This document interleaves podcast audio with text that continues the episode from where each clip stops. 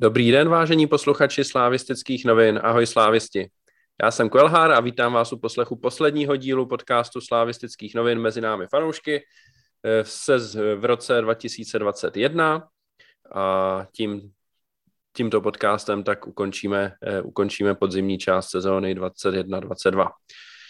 Tak máme dneska trošku zpoždění, ale snad to aspoň vynahradíme obsahem, o který se budou starat především mí dnešní hosté, a po delší době jsem rád, že tady opět můžu přivítat Honzu Vetyšku.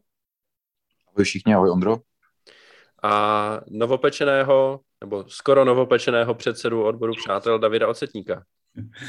Taky všichni zdravím, ahoj. Od té doby, co jsi byl zvolený předsedou, tak seš tady poprvé, takže pro mě seš novopečenej pořád. Dobře. Koukám, že dneska si to Ondro vzal hodně seriózně. Já jsem teďka doposlouchával nějaký starší podcasty, který jsem nestihl.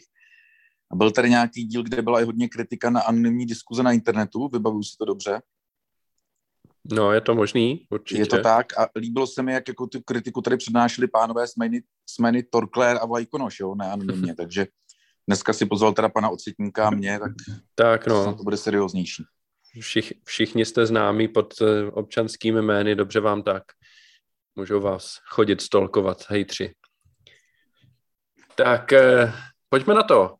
Já jsem si napsal scénář, ve kterém jsem spíš počítal, že se budeme bavit tak nějak celkově o tom, jak ten podzim probíhal. Ale pak mi do toho v neděli trošku hodil vidle zápas s Baníkem, protože tam se přece jenom staly zajímavé věci, které asi stojí za to probrat. Takže bych začal zápasem s Baníkem a ten zápas Slavia zremizovala 3-3, padly tam nějaký červené karty, byly tam nějaký penalty. A tak já se vás zeptám tak nějak na začátek obecně, jak jste to prožívali a jaký na to máte názor vlastně, co se v tom zápase všechno stalo a jak se vám líbil výkon Slavie a co byste třeba vytkli nebo pochválili naopak. Tak Honzo, řekl bych, že můžeš začít. No, to je takhle obecně položená otázka, není úplně jednoduchá, protože v tom zápase se toho dělo opravdu hodně. Jako myslím si, že v různých vertikálách bychom mohli probrat různý témata. A když to řeknu nějakým obecným dojmem, tak a nebudu zabíhat do nějakých detailů, tak během prvního poločasu a po prvním poločase jsem byl přesvědčený, že je hotovo, nejhladší výhra na Baníku v historii Slávie, možná jakoby vyřízeno. A ten vstup do té druhé půle, a všichni jsme to viděli, a myslím si, že to samozřejmě absolutně ovlivnila ta červená karta, k tomu se asi dostaneme detailněji. Tak to bylo jako pěkný drámo, no tak jako takhle. Po delší době vlastně jsem se na ligový zápas Slavie díval s nějakým jako napětím. Jo. To zase jako je potřeba říct, že mě nějak během podzimu prostě ty zápasy asi přestávají bavit, nějak se k tomu, do toho nemůžu úplně jakoby dostat. Vadí mi, že se tam nemám moc s jakýma hráčima identifikovat, pořád se měnila sestava, člověk vlastně neví, jako na co se těšit, není to tak, že jdeš na nějakýho hráče, jdeš opravdu jenom jakoby na ten tým a ten tým je tak dobrý, že vlastně cokoliv jiného než výhra je zklamání, jo. Že ty emoce jako nevím, možná člověk přesycený úspěchama, každopádně díky tomu byl ten zápas s tím Baníkem zajímavý, jestli budeme pak rozebírat nějaký ty konkrétní momenty, tak k tomu určitě nějaký názory mám, ale když to řeknu jedním slovem, bylo to prostě zajímavý, no. Davide, jaký je tvůj nějaký obecný dojem ze zápasu? No, já jsem měl takovou výhodu, možná nevýhodu, já jsem ten zápas neviděl živě, koukal jsem až druhý den, takže já jsem měl možnost navnímat z různých diskuzí, hlavně z našich skupin, a tak nějaký názory, takže jsem na to koukal už s nějakým klidem, už jsem věděl, jak to dopadne, takže já jsem ty emoce neměl až tak takový, ale jako jednoznačně, jak říká Honza, no prostě Oscar asi muž v tom horším světle zápasu prostě, že to jeho vyloučení prostě ovlivnilo celý zápas a v uvozovkách zklamalo potom ten celkový výsledek, sice zápas emotivní, ale mohlo to dopadnout úplně jinak. Na začátku sezóny, jestli si pamatuju, tak jsme Baník porazili 4-0, mohlo to být něco podobného, takže bohužel no. No, já bych rozvedl, teď si mě vlastně přivedl hned na dvě témata, jedno z nich si tak jako postěžuju spíš do éteru. Já když jsem poslouchal e-sport podcast, kde byl Dušan Uhrin, náš bývalý trenér, tak oni vlastně začali tím, že první poločas byl strašná nuda a druhý poločas se teprve začalo něco dít. Mně to přijde tak jako vtipný, že prostě když Slavia hraje dobře a zaslouženě vstřelí branky, tak je to strašná nuda pro ty experty. Neřeknu jako pro fanouška nějakýho, to bych ještě pochopil, ale prostě tam sedí trenér, který prostě to nějak vidí a on prostě vidí, že favorit hraje dobře a dá dva góly, takže je to nuda. A potom, když favorit teda udělá nějaký chyby, tak je to najednou prostě strašně super. Nevím, no, trošku mě to hnulo, žlučí malinko. Současně s tím určitě je potřeba zmínit trenéra Caplára, že jo, který ve svým podstatě v tom svým nějakým blogu, co vede, tak se vyjádřil prakticky stejně, že prostě pokud Slavie vyhrává válce týmy, tak ho to nezajímá a tak dále. Jako tak, no, je to takový zajímavý, jo, ten narrativ, který se tady jako vede, ale to je tak jako poznámka bokem. A ty jsi zmínil toho Oscara, to je vlastně druhá věc, ke které bych se chtěl dostat, jednak samozřejmě to byl klíčový moment. Ale já jsem zaznamenal diskuze i mezi slávisty o tom, že trenér ho jako strašně natřel potom na tiskovce a že to bylo vůči tomu Oscarovi nefér, protože jiní hráči taky mají jakoby průšvihy a třeba jako typicky Hromada po zápase ve Varšavě, kde prostě taky dostal červenou a kvůli tomu má 3 zápasový trest, aby jsme ho nenapsali na soupisku a td. A nebo já nevím, Ousoua dostane červenou kartu v derby a ten zápas prohrajeme a taky prostě neschytal takovej kotel od trenéra, jako zrovna Oscar v tomhle zápase. Tak se vás zeptám, jak vy to vnímáte vlastně? Jako vnímáte to tak, že trenér toho Oscara natřel trošku jakoby neférově nebo až příliš tvrdě, Honzo? Já ještě předtím řeknu ten bod, co jsi říkal ty o těch expertech, jo? Protože já jsem tě do toho nechtěl skákat. Já jsem to vlastně řekl taky z toho fanouškovského hlediska. Mě to jako moc nebaví ty zápasy, kde všechny drtíme. Ale když se na to podívám jako trenér nebo jako z odborného, tak je tam takových věcí na pochvaly, jakože to by samozřejmě člověk sepisoval ten elaborát prostě na několik stránek. To znamená, souhlasím s toho, že vůbec nechápu tyhle odborníky. Ani nemůžu říct pseudoodborníci, protože oni tomu rozumějí, tomu fotbalu, na ty dva, který se jmenovali. Jo. Takže vypouštějí ten prostě jako mediální narrativ, taky mi to jako vadí, i když jako fanouška mě to vlastně tolik nebaví, ale jsem samozřejmě za všechny ty vítězství strašně rád. No a co se týče toho Oscara, hele, za prvý, absolutně chápu trenéra Trpišovského nebo jakýhokoliv jiného trenéra, který něco řekne okamžitě po utkání, který má vývoj. Vedem, máme to ve svých rukách, o poločase se soustředíme na 2-3 věci a jedna z těch věcí je, že věnujeme 4 minuty Oscarovi, že nesmí udělat nějaký blbej faul na žlutou a mu dostane červenou za to, že se božene na zemi. Jako musíme si říct, za co ta karta byla. Jo? Kdyby to prostě bylo za nějaký nešťastný souboj, jako prostě, kdyby to byla žlutá za ten souboj, v kterém on uklouc, tak je to něco jiného než za to, že on tam zvedne nohu prostě kolíkama do rozkroku nebo do břicha tomu soupeři. To je prostě šílenost. Absolutně se s tím trenérem jakoby stotožňuju. Po zápasovém rozhovoru byl ještě možná měkkej, protože tam on dokáže docela krotit ty emoce. Myslím, trenér Trpišovský, je spousta trenérů, který by takhle krotit nedokázali. Co se mě týče, já jsem hnedka potom, co to udělal, říkal, 3měsíční pokuta. Jo? Pokuta ve výši 3 měsíčních platů za mě, protože to je prostě vrcholná nedisciplinovanost a mě to teda vytáčí hrozně. Prostě jakýkoliv karty. A pozor, bavme se o tom, že v tom zápase vedeš 2-0 a do té doby tam nebylo nějak moc ostrých faulů, nějaký strkanice a podobně. Zase, jo, když by to byl konec zápasu s Rangers, kde jsou prostě už emoce prostě někde úplně jako jinde, tak jsi schopný omluvit nějakého hráče za nějaký zkrát, ale zkrát těsně po poločase, když na to hřiště prostě vyklidněnej po přestávce, vedeš 2-0, trenéři s tebou měli promluvu a ty uděláš takovouhle kravinu, za mě prostě šílenost, opravdu hrozný a napářil bych mu pokutu, jestli mají ty hráči ve smlouvách nějaký pokuty, tak absolutně v maximální výši, co je možné. Davide, jak ty to vidíš? Já myslím, že tom se nějak tak shodneme, protože já jsem ještě včera potkal trenéra Trpišovského na nějaký akci odboru přátel, co jsme měli, tak tam náhodou šel okolo a tak jsme se ho ptali na to a bylo vidět, že to stále v něm doutná, protože to bylo jednoznačně ovlivnění celého zápasu a ten výsledek vlastně 3-3 vlastně padá na bedra toho Oscara. To co prostě udělali jako neomluvitelný, já se nedivím, že ten trenér je naštvaný, protože prostě to tím svým nepochopitelným prostě chováním shodil celý ten tým, že prostě pak už se mu to jako tam rozpadlo a prostě skončilo tak, jak to skončilo.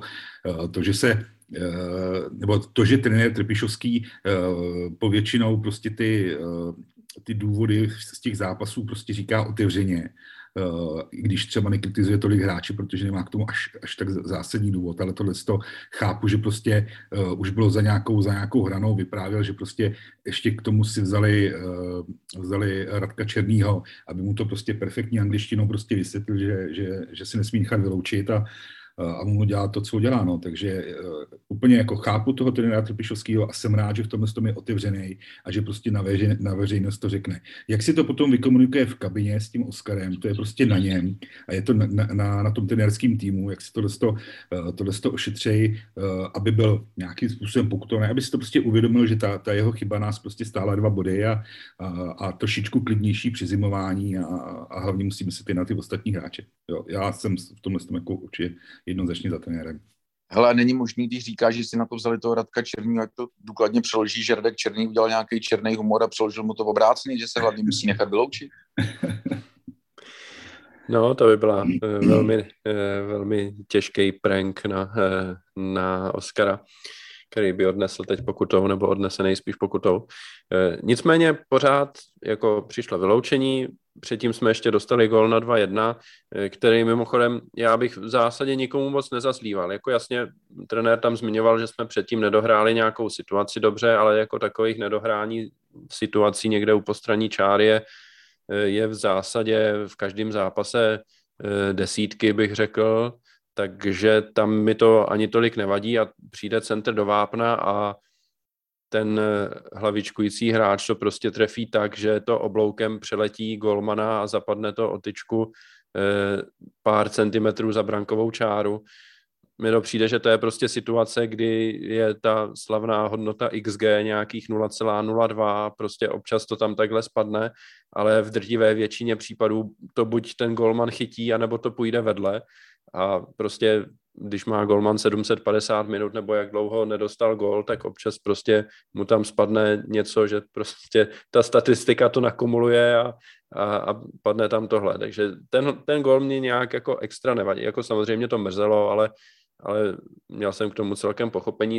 K čemu jsem měl míň pochopení, je jak ten zápas vypadal vlastně po tom Oscarově vyloučení, kdy my jsme se zatáhli úplně a já jsem teda upřímně řečeno čekal, že i v 10 budeme schopní hrát v zásadě s Baníkem jakoby vyrovnaný zápas. A ono to jako vůbec nebylo. Že jo? Baník nás tam zatlačil a my jsme stáli nějak jako v 6, v 7 hráčích na hranici vápna a jenom jsme čekali, jak oni tam budou posílat nákopy z hlouby pole nebo ze stran do vápna. A to se mi teda moc nelíbilo. No, vlastně ti hráči vepředu tam byli úplně zbyteční, bylo jich tam málo, běhali tam jako od jednoho k druhému proti hráči, ale zbytečně. Nevím, no, nelíbilo se mi to a zeptám se vás, jak vy si to vysvětlujete, jak to vypadalo a jestli jste čekali něco jiného, Honzo. No, čekal jsem to podobně jako ty. A je tam spousta věcí, které jsem nepochopil. A to včetně teda střídání. Jo. Tam proběhlo první střídání, jestli se nepletu, že šel dolů Samek a nahoru Kuchta. Tak nějak jako dlouhodobě pozoruju, že když je jako potřeba střídat, tak jde prostě první dolů Samek. Já samozřejmě nejsem v tom týmu, neznám jeho kvality, jako řekněme tak dobře, jenom tak, jak to vidím zvenku. Kluka mám rád, nejsem objektivní, že jo. Je to jedinej odchovanec tam, Kuchtu nepočítám. Je to tam prostě, on je tam jedinej odchovanec a OK, ale je to jako za, řekněme, 6- až 8čkovýho záložníka, kde útočník, když jdeme do 10. Vůbec jsem nepochopil tu logiku zatím, jo, jako neříkám, že tam nebyla, já ji prostě nechápu, nevím, jestli jste v nějakém vyjádření jakoby po zápasovém slyšeli, proč došlo k tomuhle z tomu. No a 4 minuty na to šel do Stanciu, který podle mě byl do té doby možná náš s Holešem nejlepší defenzivní hráč. Jo, to oběhal toho spoustu, on prostě, jako, je to strašně paradoxní, Stanciu nejkreativnější hráč ligy, ale on hraje skvěle dozadu, nebo minimálně to tak na mě působí jako fanouška. Zdůrazňuje se na ten zápas dívám primárně jako fanoušek a ne jako trenér. A zase, nevím, co je zatím, nevím, jestli se cítil špatně, nějaký zranění, po nemoci, to samozřejmě nemůžeme vědět, ale myslím si, že ty střídání jako brutálně nevyšly. Jakože prostě tak jako to prostě někdy vyjde, tak to někdy nevyjde. Já mám pocit, že celý podzim mě to prostě nebaví, to míchání se stavou. Šranc hrál už 4 pozice, takových hráčů je víc, Ekpajové na beku. Já vím, že někde je to prostě jako vynucený, teďka nechci jako rozebírat z jednoho druhého pohledu, ale mám pocit, že už od toho konce letní přípravy a od těch předkol vlastně jako docela jakoby tápem, že chceme být něco jako Manchester City, kde je každý schopný zahrát všechno, že prostě je všechno podřízený prostě tomu týmovému, řekněme, výkonu, smyslu, systému, tomu všemu. Ale nemáme hráče jako Manchester City, že je úplně jedno, jestli nastoupí De Bruyne nebo Gündogan, i když je jeden lepší než druhej, tak to jakoby tu hru tolik neovlivní. Ale tady mně to přišlo, že to bylo jako opravdu jako facka, teď myslím především u toho Stanciu dolů, to zná někdo, kdo tam prostě strašně odebíral míče, běhal, kvalitně prostě držel ten střed, takzvaně lidově řečeno, a místo toho Kuchta nahoru, a to bylo strašně vidět před tím druhým gólem, jo. Kde tam, ještě tam přišel zmatkář Traoré. Já proti Traorému nic nemám, ale oni to rozebírali ve studiu, nevím, jestli jste to viděli, tak to jenom trošku připomenu před tím druhým gólem, absolutně bych se pod to podepsal. Oni nás trošku dostáhli do lajny, z našeho pohledu levý lajny, Traoré v tu chvíli defenzivní záložník byl více napravo, Kuchta, který nevím, jaký dostal úkol, nevím, jestli měl hrát střed zálohy, útočníka, nevím, kam jsme mířili, jo? Ale absolutně vyklizený střed, dostane tam Kaloč, má tam prostě obrovský prostor, nikdo k němu nedostoupí, dává gol zase, jeho životní střela, jo? Ale prostě ten střed nám absolutně nefungoval, podle mě. Jo? Po tom odchodu prostě primárně toho Stancia, částečně toho Samka, to absolutně nefungovalo a podle mě to ovlivnilo celý ten zápas, no, takže to asi k tomu. Davide, chceš něco doplnit? Já jsem taky jenom koukal na to střídání, že jo, samozřejmě Stanciu dolů, ale šel dolů i Šránc a místo něj samozřejmě tam šel Linger, že jo, takže do toho středu jsme dávali Lingra, Traorého, tak asi ta logika byla to, že střídáme ty pozice, já myslím, že to je úplně jako filozofie toho trenéra, dělá to prakticky od začátku, že ty hráče posouvá někam jinam, ale evidentně to střídání nevyšlo, protože jsme vystřídali v pár minutách 3 hráče a pak jsme vlastně dostali gól, jo. Takže jestli jim prostě nesedlo to, že najednou hrajou o jednoho míň, čekali nikdy někoho, netuším, ale je pravda, že nejspíš prostě tohle střídání fakt nevyšlo a ještě trošičku prohloubilo tu krizi toho týmu a pak z toho bylo, no. No, já bych jenom podepsal to, co říkal Honza o tom, že Traoré je zmatkář, jako taky, proti němu nic nemám, odehrál toho tady daleko víc, než jsem kdy čekal, jo, když jsme ho přiváděli na hostování na půl roku, tak jsem ani nečekal, že budeme uplatňovat opci nebo že ho budeme přivádět. Nakonec jsme ho přivedli, odehrál tady skvělý zápasy, drtivou většinu z nich byl jako dobrý, ale teď ten poslední půl rok si myslím, že mu jako nevyšel a na to, kolik toho má odehranýho, tak to nebylo jako vždycky úplně dobrý, no. A co jsem ještě chtěl říct, jo, a ještě vlastně taky souhlasím s tím, že trenér to, mi přijde, že ten sen trenéra Trpišovskýho je, aby měl v týmu jako 25 univerzálů, co jsou schopní odehrát každý jako velkou většinu pozic na tom hřišti. Jo, a maximálně si je rozdělí, že někteří jsou ofenzivní univerzálové a někteří jsou defenzivní univerzálové, ale pak prostě to dopadá tak, že když jde na hřiště Kuchta, tak jde na hrot a Šranc se třeba stáhne do zálohy, protože prostě Šranc umí zahrát na straně, na druhé straně umí zahrát jako pod hrot, nebo aspoň v očích toho trenéra to tak je a potom se tam dá takhle čarovat, ale občas to nevíde, no, a ta střídání jako opravdu nevyšla, no, to si musíme přiznat. Na druhou stranu zase s tou obrovskou jako absencí, kterou jsme měli na podzim, tak nám ve v podstatě ty změny v té sestavě pomohly ten podzim jako uhrát. Jo? Takže má to i tu druhou stránku, že samozřejmě ten hráč by měl mít ideálně nějakou svou pozici, kterou by si měl držet, ale ten letošní půlrok té Slávy byl jako nevídaný, pokud jde o ty absence a když se podíváš na ty sestavy, jak to tam opravdu točili, ať už ze začátku s obranou a tak nám ve svým podstatě tahle v úvozovkách univerzálnost pomohla jako skončit na podzim, prostě nebo po podzimu na prvním místě, jo. Takže Je to tak a taky se k tomu ještě dostaneme. Honza se tady hlásil a chce něco dodat ještě? No já jsem jenom chtěl říct, že samozřejmě několik úhlů pohledu, částečně ten, který říká David, souhlasím, víc než ta univerzálnost nám pomohla ta kvalita těch hráčů jako obecně, ale museli bychom, aby jsme to tady mohli hodnotit nějak jako správně a objektivně, tak bychom asi museli jít zápas po zápase, dívat se na to, jaký hráči byli k dispozici a jestli jakoby bylo nutné točit. Já si myslím, že to je tak 50-50, jo? Že prostě donutí tě k tomu, že bys chtěl hrát, nevím, řeknu, na pravým křídle Masopusta, ten je zraněnej a teď přemýšlíš, že tam dáš Šrance, ale minulý zápas hrál na podhrotu, ale víš, že to zvládne i napravo. A já tu úvahu toho trenéra chápu a neříkám ani, že by to šlo dělat jinak, ale chtěl jsem tím říct to, že to pak ubližuje těm našim výkonům, protože ty hráči logicky nemůžou být sehraný v těch mikrosituacích, protože když je napravo Šranc, Masopust, Ekpai, přemýšlím, kdo tam ještě nastupoval, Bát třeba v nějakém zápase, tak každý hraje trošku jinak. A když prostě jako střední záložník dostaneš balón a chceš ho třeba poslat do toho prava, tak každý nabíhá lehce jinak, startuje jinak, jinam to váže, jinak si zakřičí, spousta z nich je jiným jazykem, jo? Jako prostě, takže jakoby podle mě to prostě ubližuje té sehranosti. Jedna věc jsou zranění, můžeme se o nich taky bavit díl, druhá věc je, nakolik to ještě můžeme jako zmenšit tím, že to jako trenér se budeme snažit držet co nejvíc nějak, aspoň nějaký mikroskupiny, aby spolu často hráli třeba tyhle tři frajeři na nějaký straně a podobně. Na druhou stranu souhlasím s Davidem tím, že díky tomu, že všichni umějí tak nějak všechno, tak i v momentě, kdy opravdu musíme lepit totálně, že není na výběr, tak ten tým umí zahrát prostě slušně. No. Každopádně v tomhle zápase podle mě to jako nevyšlo samozřejmě. No určitě to mělo dopadnout tak, že jsme ten zápas měli vyhrát, protože když se vede 2-0 v poločase, tak navíc prostě Baník nic moc nehrál. No. Když oni střídali, tak jsem si říkal, že teď to bude jakoby nebezpečný, protože jednak Almáš je gólovej a jednak Sor je skvělej. Když tam přišli oba dva, tak to přeci jenom vypadalo dost nebezpečně, ale stejně jsem si myslel, že bychom to jako měli vyhrát určitě. No. Nakonec jsme rádi za bod, protože jsme vlastně v devíti vyrovnali a pak jsme přežili penaltu, takže z tohohle pohledu je to ten bod šťastný. Mimochodem, zeptám se vás na to, co mě taky zajímá, na tu Kuchtovu ruku, kdy tam vlastně chytil gól.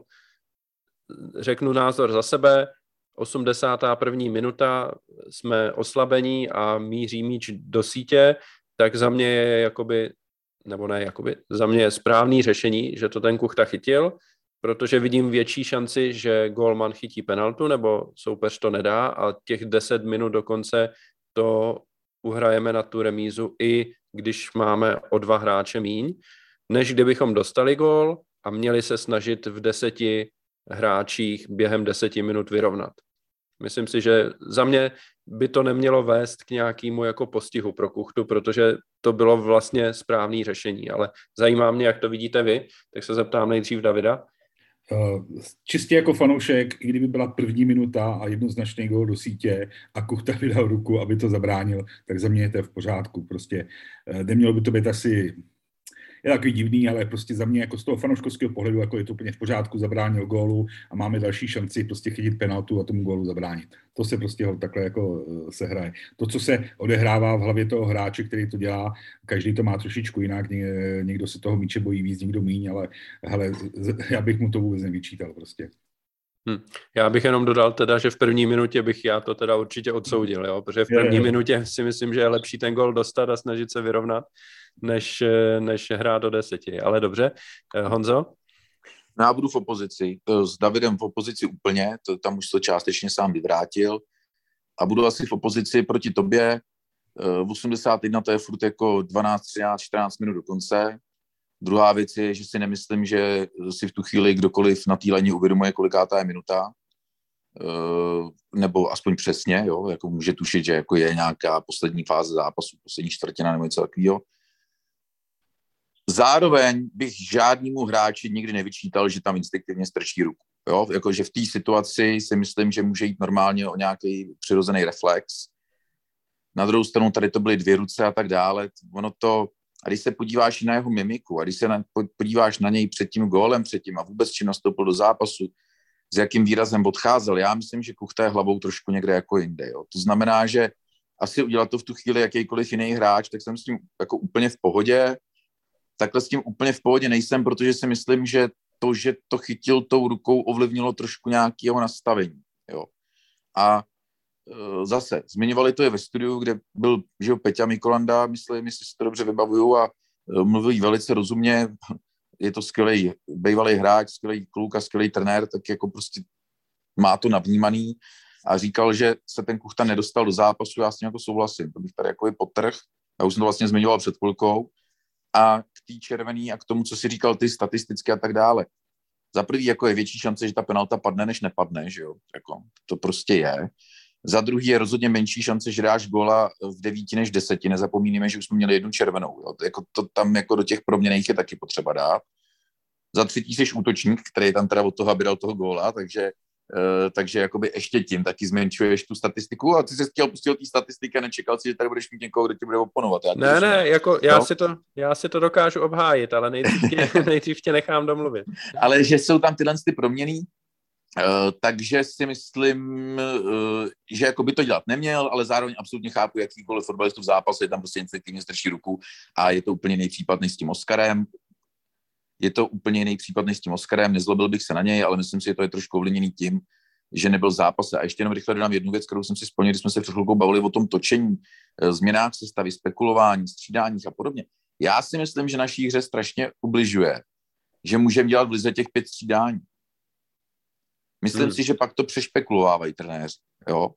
Jakože udělají nějaký střídání jen tak jako, aby se to jako třeba zkusilo nebo rozhejbalo nebo víc lidí najednou, ale že to prostě není, že by se to třeba nestávalo, kdyby bylo omezení jenom na 3 střídání. A to je taková ještě myšlenka navíc, která mě napadla u toho, když jsme se bavili o tom Kuchtovi. Jasný, no. Já jenom dodám ještě to, jak jsem to myslel s tou penaltou nebo takhle. Prostě stav byl nerozhodný 2-2 a kdybychom dostali gól, tak šance, že v 10 hráčích ještě jeden vstřelíme na 3-3, tak si myslím, že nebyla kdo ví jak velká. Oproti tomu vezmu, že hráč to chytí, je vyloučený, je penalta a penalta je 3/4 gólu, řekněme, statisticky z dlouhodobého hlediska. Takže nám dáváme vlastně 25% šanci, že i po té penaltě to bude pořád 2-2 a s tím relativně krátkým časem do konce. Jasně, není to jako úplně krátký, ale pořád je to jenom 12, 13, 14 minut, tak si myslím, že je slušná šance to i v 9 potom uhrát tak, abychom neinkasovali. No, takže když si vezmu pro a proti, tak je to tak, že bych to tomu hráči v zásadě nevyčítal. A možná do toho jako promítám, že ten hráč o něčem takovým jako přemýšlí vůbec, což nejspíš asi nepřemýšlí a nejspíš prostě chňapne jako instinktivně a vůbec si neuvědomuje, jaká je minuta a tak. Trvalo ti 3 minuty to tady vysvětlit a vysvětloval jsi to jakoby profesionální matematik, jo? Takže jako ten hráč nad tím prostě opravdu jako nepřemýšlí. Možná opravdu v nějaký poslední minutě, v nějakém nastavení, když jste hrál Luis Suárez, jestli si to pamatujete, jo. Na tom mistrovství světa, jo, tak tam to opravdu bylo něco, co jako fakt tomu týmu pomohlo a bylo to skoro až geniální z jeho strany, ale nemyslím si, že by v Kuchtovi bylo cokoliv geniálního v jeho zákroku, prostě instinkt jako nekoncentrovaného člověka. Mm-hmm. Já jenom doplním, jo, já jsem řekl první minuta, ale samozřejmě to je extrém, jo, jenom přesně jakoby to je v souladu s tím, že ten hráč, předpokládám, že to nedělá jakoby cíleně, dělá to instinktivně nebo jako ve velmi malém procentu to a samozřejmě v první minutě je to blbost, ale v rámci toho zápasu prostě já bych ho nikdy jako za tohle to prostě nějak jako extra nekritizoval, že tam prostě dal ruku, no prostě to dělal to. Tak jo, tolik tedy k zápasu s Baníkem a pojďme se pobavit tentokrát o lize tak nějak obecně, o tom, jak vlastně ta podzimní část sezóny skončila. Připomenu tedy, že jsme na prvním místě tabulky, z 19 zápasů jsme 15 vyhráli, 3 remizovali a 1 prohráli a máme 1 bod náskok na druhou Plzeň a 3 body náskok na třetí Spartu. 4. Slovácko už je za námi asi o 9 bodů, takže tak hluboko už nemám důvod koukat, protože si nemyslím, že by nás Slovácko mělo na jaře ohrozit. Byť samozřejmě hned druhý jarní zápas v lize bude právě na Slovácku a to bude asi jeden z nejtěžších zápasů vůbec, co nám jako chybí ještě v té ligové sezóně. Takže se vás zeptám, jestli si myslíte, když se podíváte čistě jenom na tu ligu a na na to, jakou má Slavia bilanci, jestli to je úspěch a obecně, co vás jakoby potěšilo nebo naopak zklamalo na ten podzim. Trochu už jsme se k tomu dostali, ale Davide, klidně to ještě rozveď víc. Já jsem teda po podzimu hrozně moc jako spokojený, protože když si vzpomenu na to léto a na tu náladu, jak se nám opravdu nic nedařilo, mezi tím odpadávali hráči a nepostupy v pohárech do těch skupin a tak. A nakonec prostě jsme skončili první. Ta bilance je, myslím si, že úžasná. Na druhou stranu je potřeba vlastně přiznat, že třeba Plzeň má taky jako super bilanci, protože mají fakt jenom ten bod míň. Takže já jsem jako s podzimem spokojený hrozně moc, protože jsem očekával, že to prostě bude horší a dává mě to jako obrovskou naději na jaro a na konečný první místo, jako, protože si myslím, že jsme přistáli úplně asi jedno z nejtěžších období, co je tady trenér Trpišovský se svým týmem. A na to, jak to bylo těžké období, tak prostě jsme skončili první po podzimu, takže já jsem z tohohle jako nadšený. Jako. Honzo, jak ty bys to hodnotil? No, já bych to hodnotil podobně jako David. Myslím si, že jako podzim z hlediska ligy úspěch určitě. Mě vždycky štve prohra se Spartou, takže dlouho jsem neměl důvod být naštvaný. Ale to je mi jako líto. Tam, kdybychom udělali aspoň remízu, tak jako bych rozhodně mluvil spokojenějc, ale to není ve smyslu pohledu na podzim jako celé, ale to je ve smyslu prostě pohledu ty nějaký rivality. Zároveň vlastně i při tom pohledu na celek, protože oni mají docela dost bodů, tak by taky to, že jsme jim tam dali 3 body, nám pomohlo. Naopak oproti tomu Plzeň má tu sérii exkluzivní a s nima jsme udělali výhru, takže to zase je potřeba podtrhnout jako velký plus. Stejně tak se Slováckem doma, i když Slovácko je prostě vždycky nebezpečnější jak u nich, takže tam se uvidí na jaře.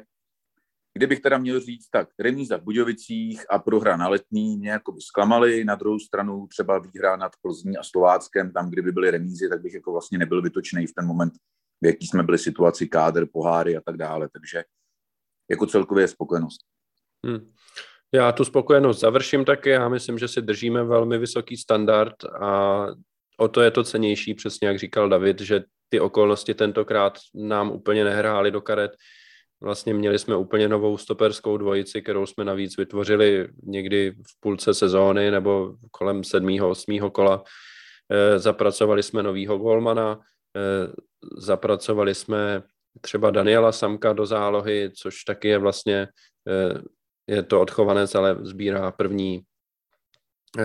první minuty a jako určitě si myslím, že čistě z hlediska ligy si moc nemáme na co stěžovat. Kdybych měl vypíchnout, co mě těší asi úplně nejvíc, tak to jsou výkony Ayhama Ousoua. To je prostě za mě objev sezóny. A je super, že vlastně v zimě přivedeme Baha a je z něho taková hvězda, že po roce už se bavíme o tom, že ho asi neudržíme a bude muset odejít, protože přijde nějaká nabídka, která se nedá odmítnout a hned další přestupní období trefíme podobný terno, protože si myslím, že Ousu taky bude velmi zajímavý hráč do budoucna pro zahraniční kluby, který by si ho mohli vyhlídnout u nás. Takže já se jenom těším, koho přivedeme teďka v zimě a očekávám další skvělou trefu podobnou. A byť i zvědomím, že toho Ousoua třeba teď měl taky ten zápas na Baníku trošku slabší, ale celkově si myslím, že mně se líbí od začátku. Mně se líbil už i v té Karviní, kde střídal po poločase, okopali ho tam jak brambory úplně a hrál na pravým bekovi a schytal jako těžkou kritiku a hejt, co jsme to koupili za vola.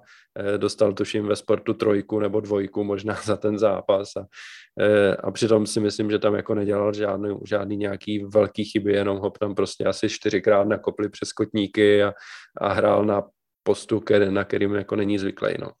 Takže pokud bych měl vypíchnout, co se mi líbilo, tak tohle bych vypíchnul z toho podzimu nejvíc. To je super v tom, že vlastně tím, jak jsme měli ty absence a byli jsme vlastně nucení tyhle ty hráče jako vytěžovat a oni měli jako šanci to prostě celý navnímat, odehrát i prostě ty zápasy, tak nám jako z toho i díky tomu i ty ostatní prostě vyrostly, jo, tady prostě nad Kačarabou vždycky byl nějaký jako otazník, co s ním bude a ve svým podstatě dneska můžeme říct, že to dalo by se říct odehrál jako perfektně taky, jo, takže ono i to zlí, co se nám jakoby dělo v tom podzimu, tak je prostě dobrý v tom, ten přínos tam je prostě obrovský v tom, že ty hráči prostě musí hrát, nic jiného ti nezbývá a díky tomu jim dáš tu zápasovou nějakou rytmiku a prostě tu minutáž a oni prostě díky tomu můžou růst, takže na všem se dá najít nějaký pozitivum, no. No a je to náhoda nebo je to vliv systému, jakože plně souhlasím, teďka v Kačarabu, že se zajímají bundesligový manšafty, že jo, a Iham opravdu má obrovský potenciál. Tam je to náhoda u těch dvou, nebo je to jakoby souhra okolností? Protože Ba je podle mě příklad něco, co je vyskautovaný, zasazený do té pozice, neustále se zlepšující a je to věc systému. Jo? A pak jsou tady příklady, kdy ta věc toho systému jakoby nevyšla, pak je tady něco jako někde středního pro mě, jako zklamání, a nemyslím ve smyslu, že by mě někdo zklamal, ať už trenér nebo ten hráč, ale zklamání, že jsme neviděli moc Macena. A co něco jakoby málo hrál, tak mi nepřišel špatný, ale vůbec nic, nevím, nemůžu ho hodnotit. Jo? Samozřejmě vůbec nemáme vzorek na to, aby jsme ho mohli hodnotit. Brutální zklamání je Plavšič a nemyslím, jako, že by ani tak zklamání, protože jsem to jako čekal, to je spíš jako prostě jako tak jako propadák. Neumím se vůbec identifikovat s Ekpajem, ten je sympatický, v tom poháru dal krásný gól, že jo, ale je to takový, jednou je na lavičce, jednou v základu, jednou na tribuně. Já občas nechápu role některých těch hráčů. Ty si tady, a zase, to je spíš jenom taková moje nálada, jo, já tím nemyslím nic jakoby objektivního, ale prostě, jako já rád budu chodit na Slávy, když budu vědět, že tam na pravém křídle září a řádí nějaký Ekpai. Mně jako úplně jedno, kdo to bude. Jenom chci, aby tam byl prostě, aby tam prostě jako zářil, a nebo aby tam hrál nějak stabilně a ten Samek byl náhoda, nebo to byl jakoby systém, že jsme po něm šáli, protože je to skvělá věc. Je skvělá věc zapracovat mladýho švédského reprezentanta, je skvělá věc zapracovat juniora prostě, nebo dokonce jako, znám, dorostence, že ho správně řečeno ze Slávie, ale byl bych rád, kdyby nás tomu netlačili okolnosti, ale kdyby jsme to jako dělali úmyslně, tak to jenom tak tomu dodám jakoby pod čarou.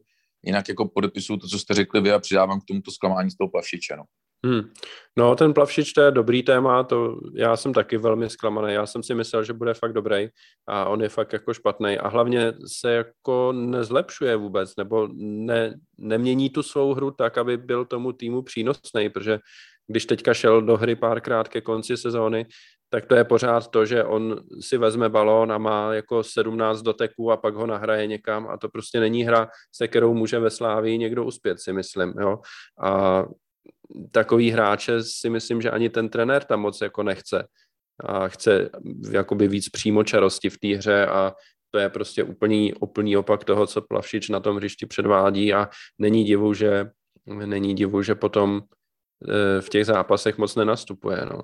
Jedna statistika k tomu, já jsem se na to rychle podíval, jo. S Teplicema v prvním kole a se Zlínem teďka předposledním bylo jediný, kdy on hrál více 45 minut. Zase jako pro objektivitu, jako který fotbalista dokáže zahrát nějaký hitparády s takovýmhle vytížením, jo. To je jako lavička, tribuna, 2 minuty, lavička, tribuna, poločas. To je jako těžký, jo, jako neodsuzíme jenom jeho, berme to jakoby celek prostě. Jeho zapracování do týmu se prostě nepovedlo, takhle bych to řekl. No ono na začátku, že jo, byl v základu, když se začínala sezóna, tak jsme ho tam právě dávali do základní sestavy v zásadě. Hrál i ty předkola, tuším, Ligy mistrů s Ferencvárošem a pak se zranil a pak nějakou dobu nebyl a pak, když byl už, tak už se zase vrátili jiní, kteří dostávali přednost, no a je to těžký, no. Co se týče Ekpaje, tak tam vzhledem k tomu, že jsem měl očekávání 0, tak já vlastně v zásadě jsem příjemně překvapený, protože já jsem to vnímal tak, že to je prostě hráč na úplně poslední pozici v té týmové hierarchii, že dost možná tady třeba ani nezůstane a půjde někam na hostování nebo tak. On tady zůstal, jasně není z něho hvězda a asi z něho hvězda ani nebude, ale nějaký to svoje si odehrál a v zásadě na něho těžko může být naštvaný, protože prostě po tom, co 2 roky skoro nehrál, tak já jsem fakt od něho nic nečekal a přijde mi jako úžasný, že i takovýho hráče ten Trpišovský vezme, dokáže ho tam postavit a není to totální propadák. Je to prostě, má to nějakou úroveň. Byť pokud není na pravém beku, tak to není propadák, jo, zase. Tak, ano, no. To s tím já s tebou bohužel musím souhlasit, protože Ekpai na pravém beku je i pro mě dost jako noční můra.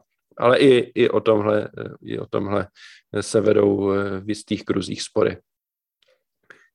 Davide. Já jenom k tomu Plavšičovi. Já jsem o něj samozřejmě, taky jsem si říkal, hele, prakticky za nula, jo, prostě přijde jako dobrý. Vždycky, když jsme hráli se Spartou, tak jsem vždycky koukal na něj, říkal jsem si, ten bude skvělej.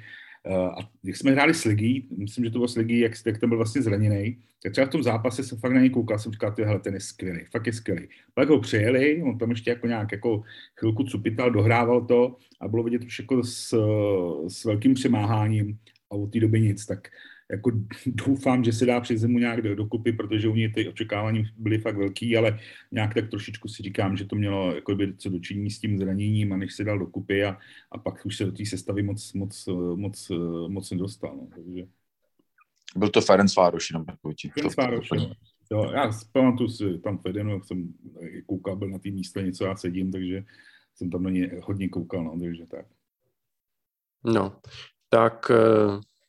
Ještě se vás zeptám, co čekáte vlastně od jarní části, protože ta liga je hodně vyrovnaná, tak jestli si myslíte, že Slavia je pořád favorit na titul a budeme třeba ještě lepší tím, že se uzdraví, doufejme, nějací hráči a ta sestava se třeba maličko ustálí a zkvalitní, protože co si budeme nalhávat, Provod bořil Kůdela, když budeme optimisti, že během jara nastoupí a budou zdraví, tak přece jenom ta kvalita může být výš, než byla teď na podzim. Davide. Hele, já jsem to už tady říkal, já si fakt myslím, že Slavie je tím favoritem na ten titul, protože věřím, že v rámci té šířky toho kádru a to, co jsme jako dokázali na podzim, tak nám dává hodně velký šance na jaře to urvat a vyhrát. U té Plzně si myslím, že s ohledem na to, v jakém stavu jsou, prodej, neprodej, asi moc nakupovat nebudou a myslím si, že v té dlouhodobé soutěži tohle, že spíš jako padnou ještě níž. Sparty vůbec netuším, co se tam může dít. Tam to zatím vypadá, že pořád mají spíš problémy sami se sebou, takže by mohli trošičku klopítat víc než ostatní. Takže opravdu věřím nám s tím, že od ledna by se měl vrátit Kudela, Provod, tak si myslím, že budeme zase jako o dost silnější s těmi navrátilcemi, plus něco posílíme. Takže za mě jednoznačně jako Slavie je ten největší adept na titul. Honzo, jak ty to vidíš? Řeknu jednoduchou odpověď a pak tu obsáhlejší. Jednoduchá odpověď je podobná, jako třeba psal na Twitter Pavel Novotný. To je úplně zbytečný, aby se to hrálo normálně, ať nám dají ten pohár, ať můžeme slavit. Jo. Tam je to jako jasný, kdo bude mistrem. A ta obsáhlejší, co čekám já osobně, já čekám jako, rád bych teda čekal, no, prostě doufám, v nějaký ustálení kádru. To znamená, aby se to prostě trošku jako srovnalo a mohli jsme se opravdu pak víc bavit o tom jakoby fotbale a o těch emocích a ne o tom, kdo zrovna chybí, kdo koho někde vystřídal, jestli musel hrát ten nebo tamten. Čekám, že se nějakým způsobem jakoby pořeší nebo ukáže, jak vlastně jsou na tom takový ty hráči typu Takáč nebo Ševčík nebo Hovorka, který prostě, nevím, u Kůdely se říkalo, že se připravuje na derby, což už je několik měsíců, že jo, Ševčíka tamhle, no my jsme zatlačili, my jsme uspíchali, mimochodem na to už jsem strašně alergický, jo, jako jsem strašně alergický na to, oni nám, za prvý, vy jste tady zmiňovali v jednom z předešlých dílů, že jestli by se dalo něco zlepšit v komunikaci Slávy, jak je to informovanost o těch zraněních a o těch absencích. Já dokážu samozřejmě jako fanouškovi, mi ta informace chybí, ale dokážu zase jako podporovatel klubu chápat, že z nějakého důvodu se to třeba nezveřejní. A když jim potom v těch rozhovorech uklouzne tomu trenérovi, že někoho teď opíchali, aby uspíchali, že zkusili trénink, že ho chtěli na tenhle zápas, ten frér ten zápas odehraje a pak ho zase měsíc, 2 nevidíme, tak jsem úplně říčnej. Nejvíce to teda týká asi Ševčíka, teď jakoby i relativně čerstvě, protože byl na něco ready 2-3 týdny zpátky, že ho hrál a najednou zase, už je zase prostě na seznamu zraněných. Já třeba vůbec nevím, třeba jsem to jenom minul tu informaci, já vůbec netuším, co je se Standou Teclem, jako dlouhodobě. Jo. O Honzovi Bořilovi se něco psalo, Ondra Kůdela, proč je to najednou teďka hůř, než to předtím vypadalo, taky netuším. Laco Takáč, Hromada, teď zase nebyl ani Macen na Ostravě, nevím, jestli nebyl nominovaný, nebo je taky zraněný, jestli patří do toho seznamu zraněných nebo nenominovaných, protože lavičku jsme měli plnou i bez Macena. Čekám, že by se tohle nějak jakoby ustálilo, já v to doufám, aby za prvý, jestliže zjistíme, že hráč typu, nechci se toho kluka dotknout, typu Takáč je tady za rok schopný odehrát prostě 5,5 zápasů, pardon, přeháním, podíval jsem se teďka tady rychle do statistik, tak 3 zápasy, tak jestli jako vůbec, my to pak vedeme na soupisce, obhajujeme, že máme 11 zraněných, ale z těch 11 zraněných, jich 5 zraněných furt, prostě jako zbytečně je pak vůbec jako víc na té soupisce platit a nemít tady místo nich někoho jiného, ať už jako někoho mladýho, nebo někoho opravdu jako hotovýho hráče, nevím. Tak tohle bych já chtěl prostě od jara, aby se tohle nějakým způsobem prostě vylepšilo, aby jsme se to z toho poučili a jsem strašně zvědavý na to, jestli někoho přivedem, jestli vůbec máme na to někoho přivízt jako finančně, jestli vůbec chceme někoho přivízt a případně kdo by to byl.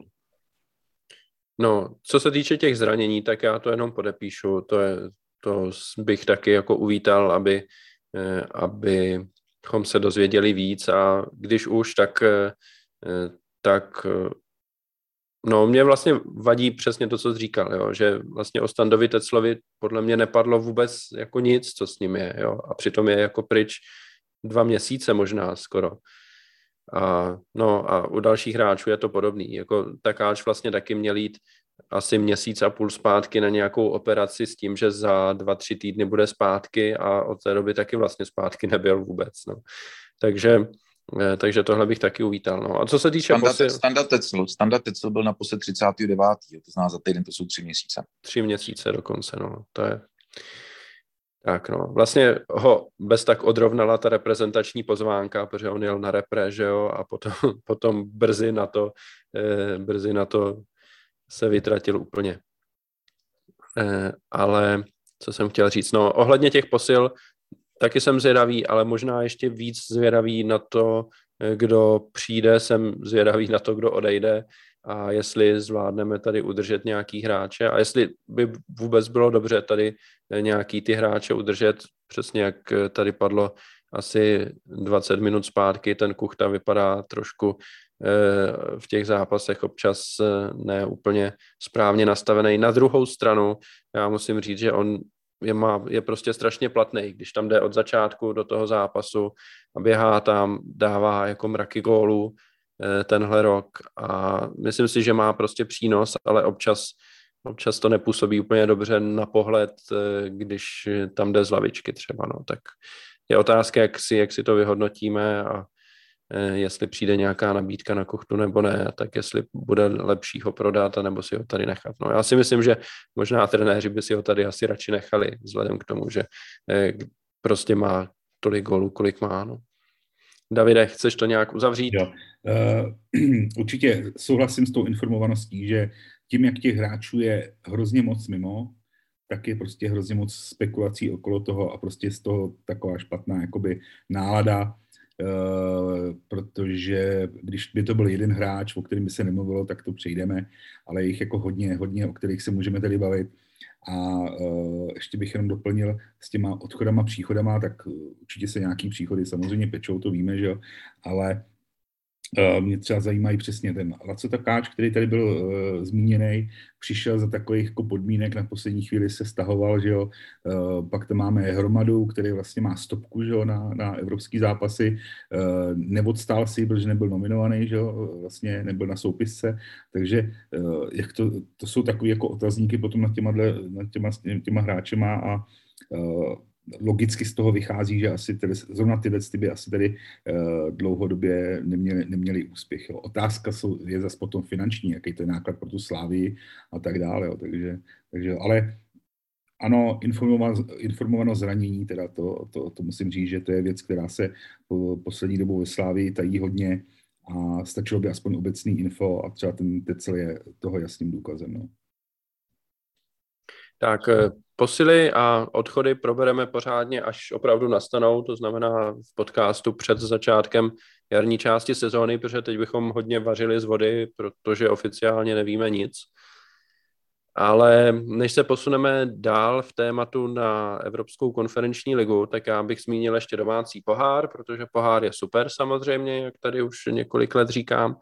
A Slavia je ve hře v domácím poháru, postoupila do čtvrtfinále, ovšem postoupila přes Zlín v takovém zápase, kdy člověk z toho postupu snad ani neměl radost, nebo nevím, jak vy jste to vnímali, ale tam opravdu hrál hlavní roli rozhodčí, který nám výrazně pomohl, nevyloučil Ekpaje, nebo uznal nám vlastně gól, který hodně zaváněl offsidem, a pak tam byla ta penalta v nastaveném čase.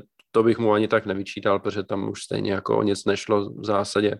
Zlín v tom druhém poločase neměl vůbec nic dopředu, takže i kdyby tam penaltu neodpískal, tak to nejspíš na 2-1 udržíme. Ale ty zásadní chyby na začátku zápasu to výrazně ovlivnily. Takže se vás zeptám, jaký vy jste z toho měli pocit, protože já jsem z toho opravdu dobrý pocit neměl, Honzo.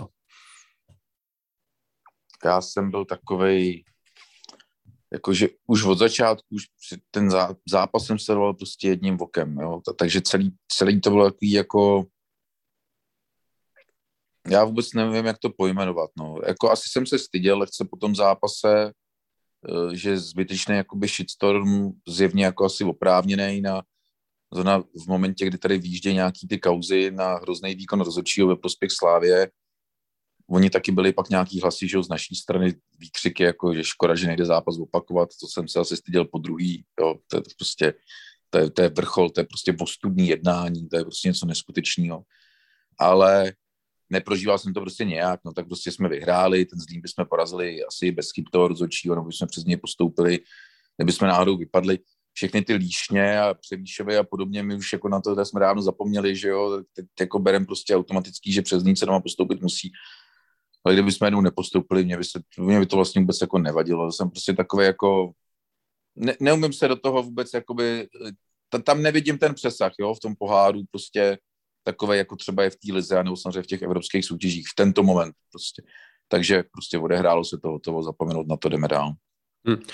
Já jenom dodám, než dám slovo Davidovi, za mě taky by bylo určitě lepší varianta prohrát a vypadnout, než vyhrát tímhle způsobem, kdy to prostě spustilo takový shitstorm. No. Ale ten zápas, tam opravdu jediný slovo rozhodčí. Jo, tam asi ani jako nikdo nemůže myslet, že ten rozhodčí byl nějakým způsobem ovlivněný. Tomu jako fakt nemůže, to byl takový bizár, že prostě tomu fakt jako nemůžu věřit. Jako vůbec, ani mě v tom, ani milimetr prostě mě v tom nějak ne to. Ale proto se já se za to ani nestydím. Jako je to jako blbý, je to fakt jako blbý, že po takovémhle zápase prostě vyhrajeme. A taky jsem přesvědčený, že bychom je vyhráli, ale prostě napařit toho rozhodčího maximálně, co to je, protože ten výkon byl opravdu otřesný. Ale styděl bych se, kdyby jsme za to nějakým způsobem mohli my, ale já jsem fakt přesvědčený, že za to nemůžeme. Takže já se stydím za toho rozhodčího. Stydím se za toho rozhodčího, že to takhle odpískal ve spolupráci se svými asistenty. Takže je to jako smutný, je to blbý, prostě tomu fotbalu to rozhodně nepomáhá. Je mi líto Zlína, ale jako za Slávy se fakt nestydím, protože prostě fakt nevěřím, že jsme něco udělali v to, aby to takhle... Ani za ty vyjádření se nestydíš, jo, potom? Hele, já jsem nečetl všechny vyjádření, tak jako nevím, co tam bylo, nebo kdo konkrétně co psal, jako. Hele, já to beru už jako kolorit prostě a už je to pod mojí rozlišovací schopnost řešit, co kdo z vedení Slavie napíše na Twitter, už to prostě beru jako realitu, kterou nezměníme nejspíš. Bylo daleko hůř, takže... Pokud by se to udrželo v mezích, že tohle je to nejhorší, co slavističtí funkcionáři napíšou na Twitter, tak já jsem s tím vlastně v pohodě. No, tak já myslím, že domácí soutěže tímhle můžeme uzavřít a přesuneme se k pohárové Evropě.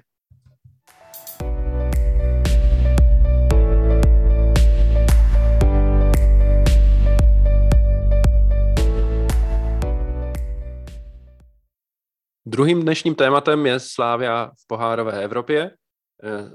Po slavné remíze na hřišti Unionu Berlín Slavia uvalčila postup do jarní fáze konferenční ligy, kde bude hrát první jarní vyřazovací kolo proti Fenerbahçe. Můžeme začít maličko tím zápasem na Unionu, protože pokud jsme kritizovali zápas v Ostravě, který se nevyvedl, tak myslím si, že zápas v Berlíně je naopak něco, na co Slavia může být poměrně pyšná, protože s bundesligovým soupeřem se měřila jako rovný s rovným a tak, jak jsem to viděl já, tak úspěšně zvolenou taktikou dokázala eliminovat silné stránky soupeře a sama skórovat a dovést ten zápas k postupovému výsledku. Takže já jsem byl vlastně docela jako pyšnej na Slavii a na to, co tam předvedla. Davide, jak jsi to vnímal ty? Jo, tak jako určitě, že jednoznačně postup beru jako úspěch na začátku sezóny.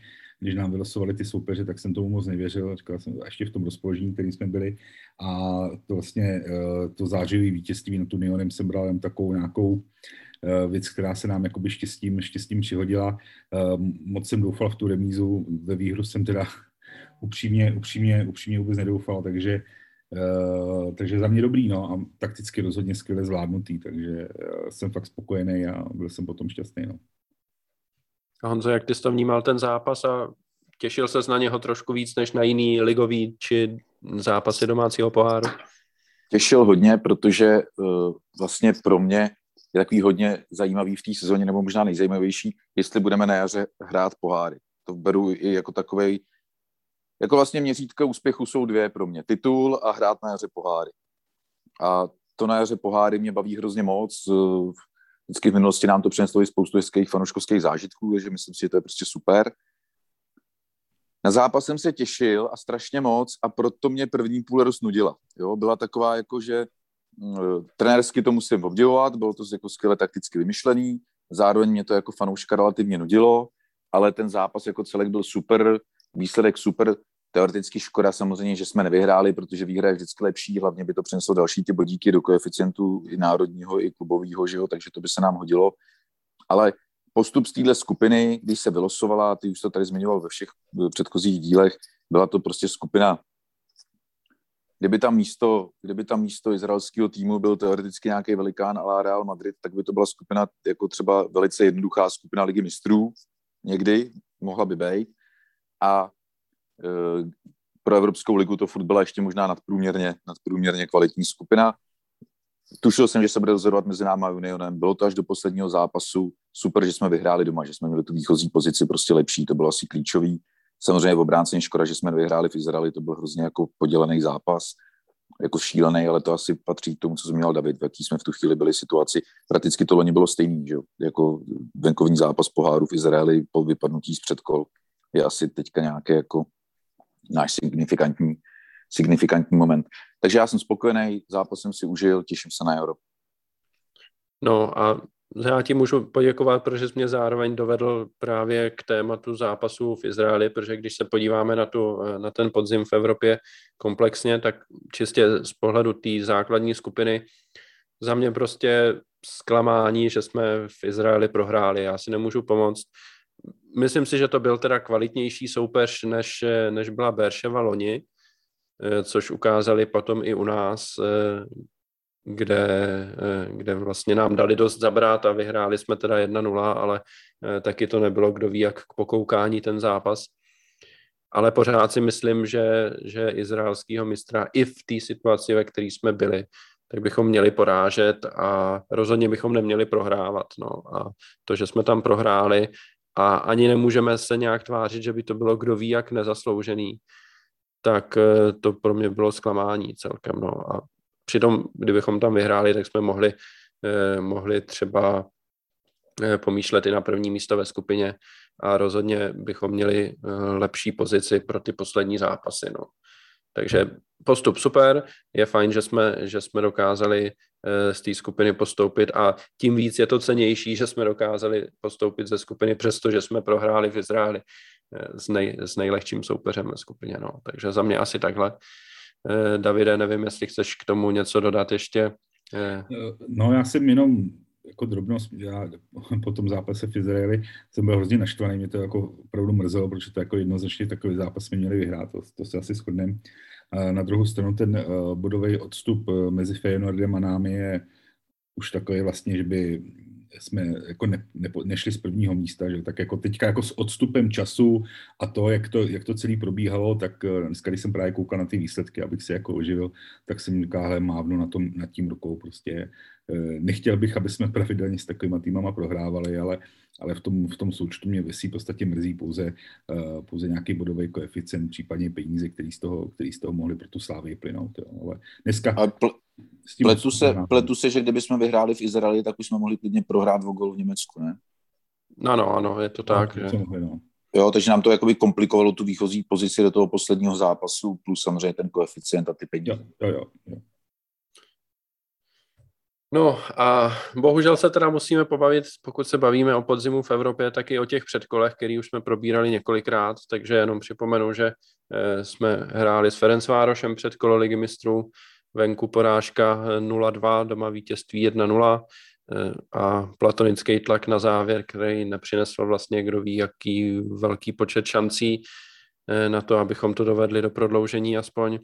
A z Legií 1-1 doma a potom po červené kartě Holeše ve 3. minutě odvetného zápasu porážka 1-2, vypadnutí a spadnutí do konferenční ligy. Když to vezmete kolem a kolem, tak je to vlastně jako ucházející ten podzim, anebo díky těm předkolům to berete jako zklamání.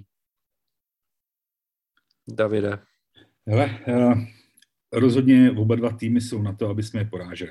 To jako jsem o tom přesvědčený, že to jsou prostě týmy, který bychom jako za ne nějaký výjimečný situace, ale prostě standardně bychom je měli porážet. Takže za mě jako zklamání a myslím si, že to už bylo probíraný tolikrát, že prostě jsme měli postoupit. Takže jednotlivě jako ty soupeře určitě zklamání.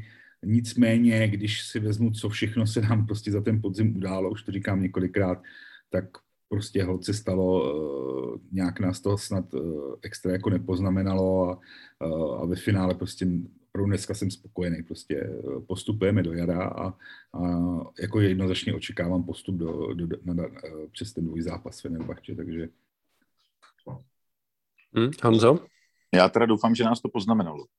A pochopil jsem to i z nějakých vyjádření trenéra nebo třeba Tvrdíka, že je potřeba si víc uvědomit, kdy je ten vrchol sezóny.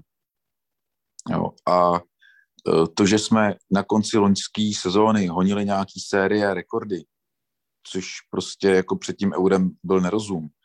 Teď asi do toho nemá smysl nějak jakoby víc zabředávat. Tak se podepsalo samozřejmě na těch předkolech. Stejně tak se na tom podepsala ta situace kolem Kůdely. Jo. A zase jsme na to nezareagovali podle mě prostě dobře. Ty první zápasy se relativně právě dělaly ty věci typu Masopust na beku a Bab před ním, pak se to otáčelo do dalšího zápasu, pak byl Holeš na stoperu. Do toho Kolář absolutně z formy. Myslím si, že jsme tam nasekali, teď myslím, jako asi realizační tým, vedení, management, hráči, prostě všichni spoustu chyb, protože ten los byl k nám přívětivý. Jo? Jako prostě oba dva ty soupeři, speciálně Ferencváros, byli velice jako hratelní i v tom rozpoložení, jako v kterém jsme proti něm šli, tak oni jako nežijeme ve váku, ty soupeři mají taky nějaké rozpoložení, že jo? Takže já doufám, že se z toho nějakým způsobem jako poučíme, protože je vlastně škoda, když pohárovou Evropou jako začínáš sezónu tím, že je vlastně jako neúspěch. A já si myslím, že jestliže klub má ambici hrát Ligu mistrů, což si myslím, že je přehnaná ambice, ale ten klub tu ambici má, taky pád potom do té Evropské konferenční ligy po takovejhle losech prostě neúspěch. To si nemůžeme lhát do kapsy, že by to bylo cokoliv jiného, než prostě neúspěch a tak no. Ale, já jsem říkal, jako nepoznamenalo, ale samozřejmě ty bereš to poznamenalo jako by z té druhé strany, jo. Ale já myslím, že přesně tohle to jsou věci a jak se bavím s těma lidma ze Slávie, tak oni neustále opakují a už to opakují x let ze všech těch jednotlivých jako zápasů, kauz a prostě věcí, které se dějou, neustále opakujou všichni, prostě musíme se z toho poučit, musíme jít dál, prostě jsme zase v jiný pozici, už jsme zase jiný klub. Takže já jako beru to, že z toho stavu se rozhodně poučujou a díky tomu prostě třeba jde vidět dneska, že se vlastně liga bude dohrávat dřív na základě vlastně aktivity Slavie a vlastně se prohlasovalo, že vlastně ta jarní termínová listina je změněná. Takže já jednoznačně ano, poučení z těch jednotlivých věcí prostě musí být a tak když čteš potom nějaký ty vyjádření, nebo když se prostě baví s těma lidma, tak já jako v tomhle to vidím jako obrovskou nějakou sebereflexi, nebo jak to nazvat, prostě od těch činovníků, trenérů a těch lidí zainteresovaných tak, aby prostě příště to udělali jinak a hlavně lépe. Jo, takže to je jenom jako doplnění k tomu. No a já tady s Honzou budu nesouhlasit, že ambice hrát základní skupinu Ligy mistrů je přehnaná. Já si to nemyslím. Respektive, abych to upřesnil, tak startovat sezónu s tím, že chceme příští rok hrát Ligu mistrů, což znamená vyhrát titul a projít předkola, tak je samozřejmě, řekněme, cíl poměrně ambiciózní, protože to značí vlastně dva cíle. Značí to vyhrát titul a následně v těch předkolech nezklamat. Nicméně pokud už ten titul v ruce máme a jsme v situaci, kdy Slavia má tak vysoký klubový koeficient, že je v těch předkolech nasazená, tak za mě je naprosto v pořádku říct, že naším cílem je to nasazení potvrdit a přes soupeře, kteří mají ten koeficient nižší a vesměs jsou tedy slabší než my, tak přesně postoupit do té základní skupiny. A jak se ukázalo potom v těch předkolech, tak ti soupeři opravdu byli slabší. Jo? Byl tam Ferencváros a teď už si nepamatuju, s kým bychom měli hrát, pokud bychom postoupili, ale myslím si, že to tam taky nebyl nějaký nehratelný soupeř, ale teď už si nespomenu, kdo to měl být. Jako samozřejmě ti soupeři není to... Young Boys, jestli se nepletu, Young Boys, jasně. A jenom, když jsem ti teda do toho skočil tím doplněním, tak jenom taky doplním i sebe. Tu ambici mít musíme jednoznačně, to jsem se možná vyjádřil nepřesně, a nehodnotil bych to potom jako propadák, neúspěch a nestavil bych na tom rozpočet. Prostě já bych se držel toho středu, že musíme každý rok hrát Evropskou ligu a na tom to mít všechno jako postavený a když se prostě postoupí do Ligy mistrů, bude to ta ambice, bude to naplnění toho vrcholního cíle. Jako. Jasně. Určitě jako nesmíme na to mít postavený rozpočet, to naprosto souhlasím, ale jsme prostě v takové situaci, že pokud ten titul vyhrajeme a hrajeme mistrovskou část kvalifikace o Ligu mistrů, tak je naprosto správný mít ten cíl tam postoupit a říct to naplno. Jo, já vím, že tím jako strašně iritujeme mnohý, že prostě jsme velkohubí a že prostě chceme postupovat a hromada fanoušků jak Slavie, tak i jiných týmů to jako nerada slyší, ale já myslím, že to je prostě popis faktu. Jo? Třeba před, já nevím, 2-3 roky by to působilo ambiciózně, protože ten koeficient nebyl takový a šli bychom tam z pozice nenasazeného týmu. Koneckonců, když jsme hráli to předkolo s Kluží, že jo, tak to byla v zásadě náhoda, protože Kluž předtím vyřadila Celtic, který měl ten vyšší koeficient a měl tam být nasazený.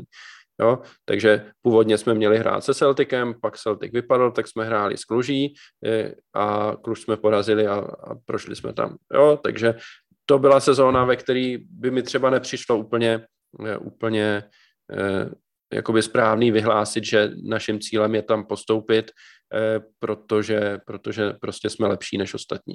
Tehdy to tak neplatilo, si myslím, byť to tak nakonec dopadlo.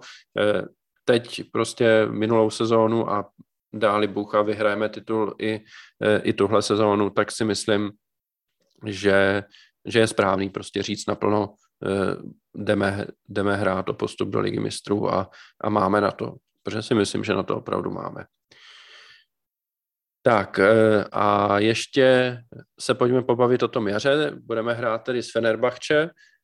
Jak ten los vidíte? Jste spokojení nebo nespokojení? Honzo? Hele, nemám nějaký silný názor. Ty Turky nemám nasledovaný, takže vůbec nevím, o jak silný manšaft aktuálně jde. Vůbec nic o nich jakoby nevím. Určitě tam byli soupeři, který jsem si přál víc, tuším Rapid Vídeň, tam jako bylo číslo 1 ze všech různých úhlů pohledu. Určitě tam byli soupeři, který by byli těžší mnohem, takže je to asi nějaký jako střed, ale nic o tom nevím. Jsme tady sice jako v podcastu, naštěstí nejsme v nějakém placeném, dáváš nám nula nic, takže jako jsem nepřipravený.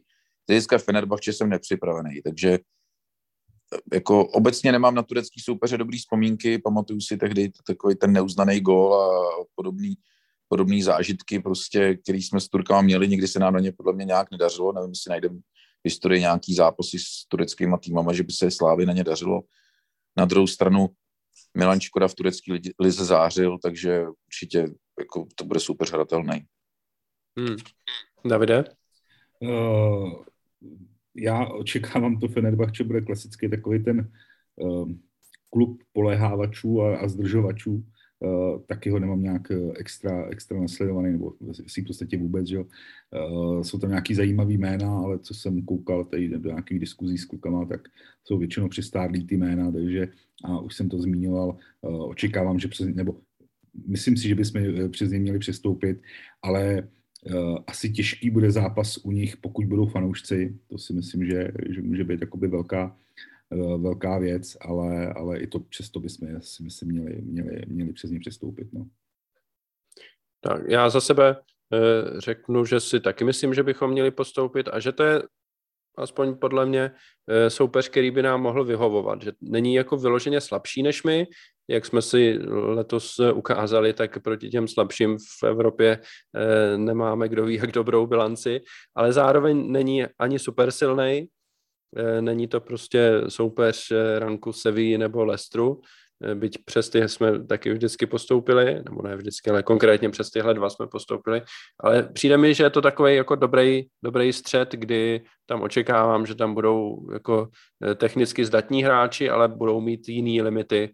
Jo, typicky, když tam hraje v základu Mesut Özil, tak jasně, ten hráč je schopný vykouzlit z ničeho kuličku, ale na druhou stranu má nějaký limity třeba v defenzivní hře nebo tak a myslím si, že tohle je zrovna typ soupeře, na který trenéři můžou vymyslet účinnou taktiku, eliminovat jejich silné stránky a prosadit se ne třeba nějakým super krásným fotbalem, ale účinným fotbalem, střelit nějaký branky a hlavně zamezit soupeři, aby on ty branky střílel. Takže já čekám, že pokud budeme v dobrém rozpoložení, tak máme slušnou šanci postoupit. A rozhodně z těch soupeřů, kteří byli na výběr, tak já jsem spíš spokojený. Jasně, jak Honza zmiňoval, Rapid by byl lepší, co se týče nějaký atraktivity a hratelnosti, ale já jsem měl v zásadě Fenerbahçe asi na druhém místě v té oblíbenosti soupeřů, takže já jsem byl v zásadě spokojený, že to dopadlo takhle. Tak jo, zeptám se vás, jestli chcete ještě něco dodat, Honzo. Já doufám, že tu konferenční ligu vyhrám. Tak to by bylo samozřejmě krásný. No. Jak tady padlo, taky otázka je, jestli budou diváci nebo nebudou diváci, jaká bude atmosféra, jak v Turecku, tak i konec konců u nás. Připomenu ještě, že hrajeme odvetu doma, což si myslím, že je obecně spíš výhoda a že už neplatí pravidlo o gólech vstřelených venku, takže se prostě hraje na součet skóre z domácího a venkovního zápasu a kdo to skóre má lepší, tak ten postupuje a to je celý. Takže tak. Dneska už jsem mluvil s jedním slávistou, kteří letějí do Istanbulu v 8 lidech. Už mají rezervovaný letenky, letěj a doufají, že budou, takže už jako se to plánuje. Takže snad budou nějaký fanoušci i naši, no. Tak jo, tak já myslím, že segment o pohárové Evropě můžeme uzavřít, dáme si zase krátký předěl a pustíme se do tentokrát nepříliš veselého freestylu.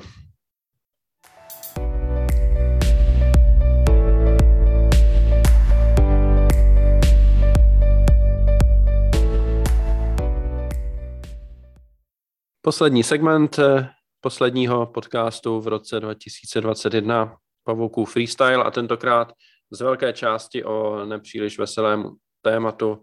A to jsou odposlechy, které přinesly především, aspoň ta zveřejněná část, především SMSky a WhatsAppové konverzace mezi Janem Nezmarem a jeho přáteli, Romanem Rogozem, případně Romanem Berbrem. naznačující nějaké zapojení Slávie, nějaký dluh Tvrdíka vůči Romanu Berbrovi. A pak tam byly další věci, ke kterým se dostaneme taky později, co se týče Jiřího Bílka, ale pokud bych začal touhle větví s Janem Nezmarem a s tím, co na Slávii vyplavalo, tak možná úplně obecně se vás zeptám, jaký pocity to ve vás vzbuzuje a jak byste to tak nějak popsali a jak to zpracováváte a jak to vůbec vnímáte. Honzo, začni. No, to je těžký téma, samozřejmě. Jo. Jak to zpracovávám, co to ve mně vzbudilo, upřímně tyhle ty náznaky té konverzace, nebo ty přepisy, v kterých figuruje Honza Nezmar, tak jsou ve fotbalovém prostředí už přes rok. Jo. To znamená, že to není, pro mě to jakoby nebyla novinka, že tam něco takového je. To musím jakoby říct dopředu.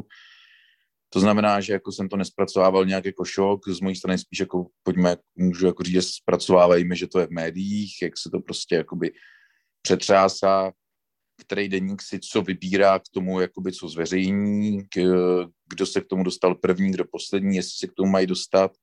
Tam na to se dá koukat opravdu ze jakoby spoustu úhlů pohledů. Když se budu držet teďka jenom čistě toho, co ty si řekl, to znamená, když tam mluví o Tvrdíkovi, on tam nemluví jenom o Tvrdíkovi, on tam mluví ještě o Sedvátkovi a Konrádovi, to znamená dalších členech představenstva Slávie, tak si myslím, že tohle je zrovna jakoby pasáž, která by do zveřejňování těchto z těch věcí vůbec neměla patřit. Jedna věc je, jestli se vůbec to má zveřejňovat a dostat novinářům, to se asi prostě nevyhneme obecně, ale podle mě je prostě strašný rozdíl konverzace.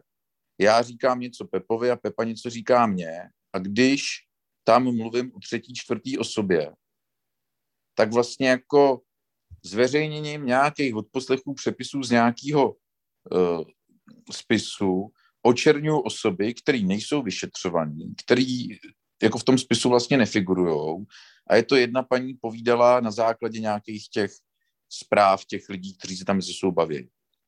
Na druhou stranu je věc, jakým věříme nebo nevěříme, to tady, jestli chceš po mně, abych spekuloval nebo nespekuloval, to jako naznač, ale samozřejmě nejsem naivní, fotbal na docela velký úrovni dělám hodně dlouho, na druhou stranu všechno je to nějaká jakoby politika a Tvrdík je extrémně skvělý hráč a jestli se stalo to, že někomu slíbil, že mu něco zaplatíme za to, že prostě Slávy se nebude ubližovat a my jsme to ještě nezaplatili, tak mi to jako svým způsobem přijde jako strašně směšný, jako geniální.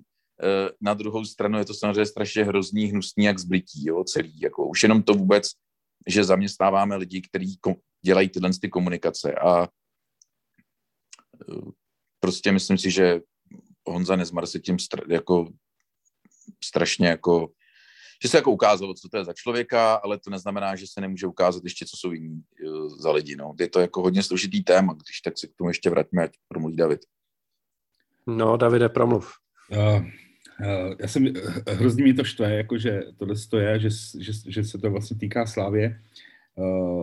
Honza Nezmar, prostě ta jeho osoba v mých očích prostě už je úplně jako nevím jak nízko a prostě jde vidět, že něco asi na co byl zvyklý v Liberci, tak prostě se snažil přinést asi do Slávě svoji nějakou, nevím, asi si prostě myslí, že to takhle je správně, nebo já jako nějak to nedokážu pochopit. To, že o někom mluví, přesně jak říkal Honza, je otázka, jestli to tak bylo nebo nebylo. To, že se to dostalo ven, je tam nějakých 22 obviněných, to jsem četl v nějakém článku, tak vlastně fotbalová asociace žádala o přístup do spisu, minulý vedení k tomu nedostalo přístup, nový vedení už dostalo přístup, asi byly jakoby důvěryhodnější. Takže možná tam to asi tímhle s tím směrem možná jde. Nicméně těch obviněných je hodně, takže možná jakoby z těch lidí, kterých evidentně do toho dostanou, je prostě mnoho a mnoho. Takže to, že se to dostane, jako dobře. Druhá věc je, že ta veřejnost, co jsem se takhle bavil jako se známýma, jako, kteří jsou buď v policii nebo prostě z advokacie, tak říkali, že v rámci toho spisu jsou tam nějaké faktické věci, které jsou prostě přepisy těch zpráv a takovýchhle věcí. A pak druhá věc je názor toho vyšetřujícího policisty, který si to nějak jako sumíruje a v rámci nějaké své zkušenosti a osobnosti a různých jakoby vlivů tam potom píše a snaží se to jakoby navlíct na to, proč jako někoho obvinit nebo tak, jo. Takže je to trošičku jakoby zkreslený jakoby tou jeho osobností a pak tam vlastně nastupuje ten státní zástupce, který tohle to má nějakým způsobem očistit a má se to jakoby přebrat po svým a fakticky vzít si jako obvinění, jo, nebo ne a tak dále, tak dále. Takže já jenom doufám v tomhle tom celý, že to je jako všechno, co na tu Slávii vyplave. Fakt tomu doufám a věřím tomu hlavně, já přiznám se, že tomu docela věřím.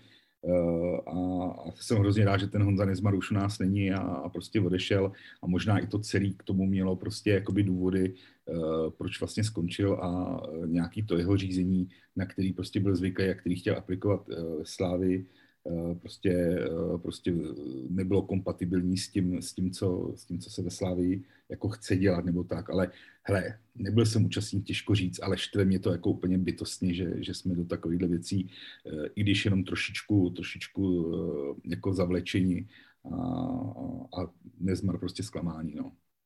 No, pojďme mluvit trošku jako ještě třeba otevření celupřímně. Že sám říkáš, že možná chtěl, musíme zdůraznit, to jsou spekulace z naší strany, že jo, ale že možná chtěl zavádět něco, na co byl zvyklý z Liberce. Pojďme si říct jako na rovinu, že pak, že na to mohl být zvyklý z Liberce, my jsme ho zaměstnali, my jsme si ho vytoužili, jo. Měl podporu lidí, kteří chtěli dokonce do Slávie přivést i Ivana Horníka. Pojďme si to říkat na rovinu, jo. Pojďme si říkat na rovinu, že jsou tu lidi ve Slávii, stále tu jsou, kteří do Slávie chtěli přivést Ivana Horníka. Jo. Pojďme si říkat, že Honza Nezmar se kamarádí s Romanem Rogozem, se ví, vědělo se to ještě, než k nám přišel. Pojďme si říkat, že každý ve fotbale ví, jaký praktiky má a měl Roman Rogoz. Je to samozřejmě ví v uvozovkách, protože nikdy nebylo nic dokázáno, ale je to nějaká jakoby pověst. Pojďme si říkat, že když říká pan Klíma z Vyšehradu, že netušil, co zaměstnává a tohle, tak je to úplně stejná výhovorka, jako když my se tady budeme říkat, že jsme netušili, že zaměstnáváme Nezmara, který zná Rogoze. Hnedka zavedli spolupráci s Vyšehradem na bázi mladých hráčů a tak dále. Jo? Dostaneme se pak k tomu Bílkovi, protože my jsme si tady z Rogoze udělali někoho, kdo nám dělal mentora, našim bývalým hráčům, kteří se mají učit fotbalový funkcionařině. Do prdele, tohle to přece nebylo bezvědomí vědení. Dokonce jeden z těch lidí, kterého mentoroval Rogoz, je členem našeho představenstva. To je přece úplně strašný, to je hnůj, jo. To je prostě jako hnůj. Jedna věc je, že se ve spisech spekuluje o tom, jestli Slávie uplácla nebo neuplácla. To je věc, o který jsem řekl, že to by se spekulovat nemělo, dokud se to prostě jakoby neprokáže nebo nevytáhne. Na mém místě bych třeba, na místě Slávie nebo některých osob, který tam jsou jmenovaný, tím, že kdyby to nebyla pravda, tak já už bych jako sepisoval trestní oznámení a žaloby. Jo, kdyby tohle někdo o mě někde říkal a zveřejňoval, tak okamžitě jednám a bráním se právně. Divím se, že se lidi ze Slávy, kteří tam jsou zmiňovaní, nebrání právně a člověk, který tam přímo citovaný Jirka Bílek, uznal, že ty hovory jsou autentický, což je jakoby druhá větev, řekněme, týden z té naší diskuze. Takže pojďme se ale jakoby říkat na rovinu, že nežijeme tu někde, jakoby nebyl tady ten Nezmar v nějakým váku. On denodenně spolupracoval prostě s ostatníma členama představenstva a členama vedení Slávie. A minimálně to, že komunikoval nějakým způsobem a že kamarádil nějakým způsobem s někým, všichni věděli. Ve finále jsme mu i to jednání s Berbrem, protože Berbr měl oficiální funkci na fačru, na rozdíl od Rogoze, to taky potřeba rozlišovat. Nezlobme se na nikoho za to, že komunikoval s Romanem Berbrem. Zlobme se za to, že kamarádi s Romanem Rogozem. Jo, Ondro, promiň, už jsem se do toho rozhodnil. Ne, já jsem jenom rád, že tady mluvíte, protože aspoň nemusím mluvit já. Ale asi by posluchači taky chtěli slyšet, co si o tom myslím. No, mě to jako dost znechucuje a teďka, když jste povídali, tak jsem si vlastně uvědomil, že to je, má to určitý styčný plochy s tou aférou vládi Coufala v Bezfrází, jo? Že to je prostě ta část fotbalu, o který můžeme třeba trošku tušit, že se děje, ale nechceme to vědět, že se to děje. A je lepší, pokud už se to děje, tak to neříkat navenek. nebo aby se to prostě nedostalo ven a Vláďa Coufal to pak pustil sám ven, že se choval tak, jak se choval, my na něho můžeme být právem naštvaní. Tady jsme to samozřejmě nepustili ven my, ale dostalo se to ven taky a myslím si, že bychom měli být teda pořádně naštvaní na ty, kteří to prováděli, protože mě to teda jako hodně vadí tohle číst a je to v zásadě jako neobhajitelný z mýho pohledu. Jo?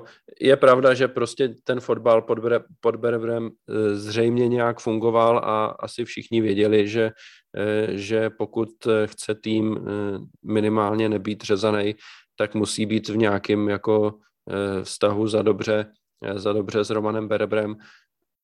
Tady řekněme skrz toho Rogoze, ale no, určitě se to dá dělat i jinak, než zrovna tímhle typem komunikace. Co je pro mě důležitý, tak si myslím, že to nespochybňuje nějak jakoby sportovní kvalitu Slavie v té době a to, že bychom ty tituly měli nějakým způsobem nezaslouženě. Já, když se podívám do svých poznámek o těch zápasech, který jsme hráli a teď musím říct, že nevím přesně, jestli se má jednat o titul ze sezóny 17-18 a nebo 18-19, počkej, 17-18. Já si myslím, Ondro, a ono to tak vyplývá trošku z těch konverzací a z nějakého načasování, že ono jde taky o ten titul, kde Jaroslav Tvrdík měl takzvaně hlavu na špalku, jo? Kde bylo přece, že jestliže nebude titul, tak musí ve vedení Slavie skončit, nebo nějak takhle to bylo formulovaný, jo. Spojujeme si tady jakoby prostě ty jako veřejně známý věci, pak v tu chvíli jakoby...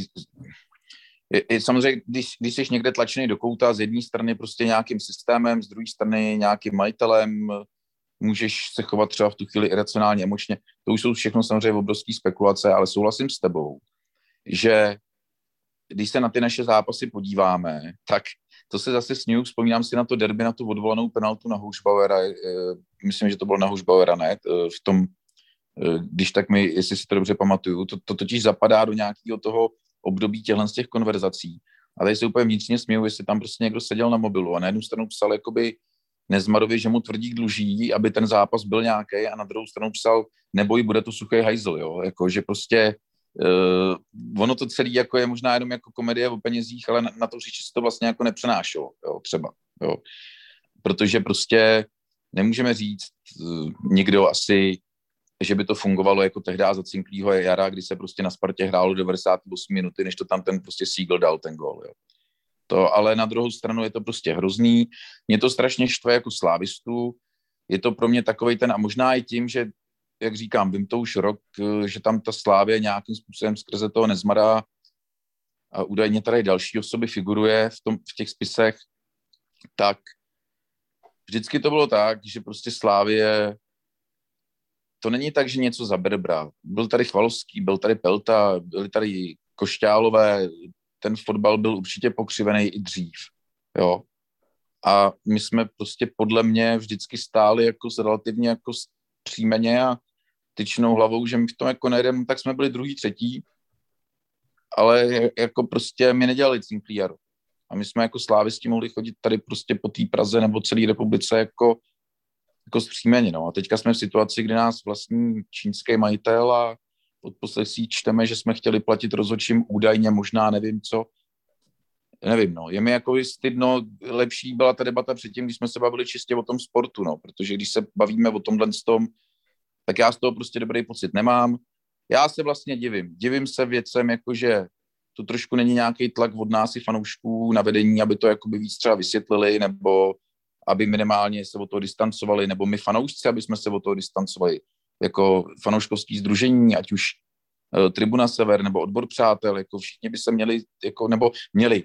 Já teďka spekuluju, uvažuju na hlas, jo, teď když se o tom bavíme, možná jsem takhle dlouze nad tím ještě nikdy nepřemýšlel, ale neměli bychom se od toho jako víc distancovat všichni, hráči, nevím, realizák, vedení, fanoušci, minimálně ty, co mají čistý svědomí, což jsme minimálně my fanoušci přece máme čistý svědomí, jo, proč, jako, pojďme se od toho jako distancovat, pojďme říct, že tohle nechcem, a jestli to někdo ve Slávii dělal, takže prostě, jako, je odsaď vyženem, my jako fanoušci. Jako pojďme to říct, jo? Pojďme my být klidně první tady v podcastu Slavistických novin, který řekneme, tohle by měl být názor mezi fanouškama. Jako za mě, já vím, že ty si říkáš, že si to řekneme až později, jakmile v odposlechu je, že Jirka Bílek se poločase volá něco s Rogozem, i když je to relativně nevinný, tak v tu chvíli má dávat demisi na svoje pozice ve Slávii. Prostě. Zvlášť, když to sám přiznal, on to nepopírá. I to je přece strašný, ne? My jsme tady postavili na tom, že náš bývalý kapitán je učený fotbalu, protože ono je to těžký dělat toho funkcionáře. Sám to vím z vlastní zkušenosti, je to těžký prostě, je spousta prostě pravidel, nějakého chování, formálních pravidel, neformálních pravidel. Nikdo tě to naučit musí. Ale aby mentorem našeho bývalého kapitána, současného člena představenstva byl Roman Rogoz, tak to je přece k zblití. To je něco strašného. A jak to, že na to ještě naše vedení anebo on osobně nezareagovali, to je strašný. Ale můžu jenom k tomu doplnění? Určitě. Obrovský spekulujeme, protože jsme ty spisy nečetli, vidíme jenom nějaké jako útržky, který nám tedy někde lítají od různých lidí a nebo z různých médií. Jo. Já nevím, jestli můžu nazvat Rogoze mentorem Jirky Bílka. Jo.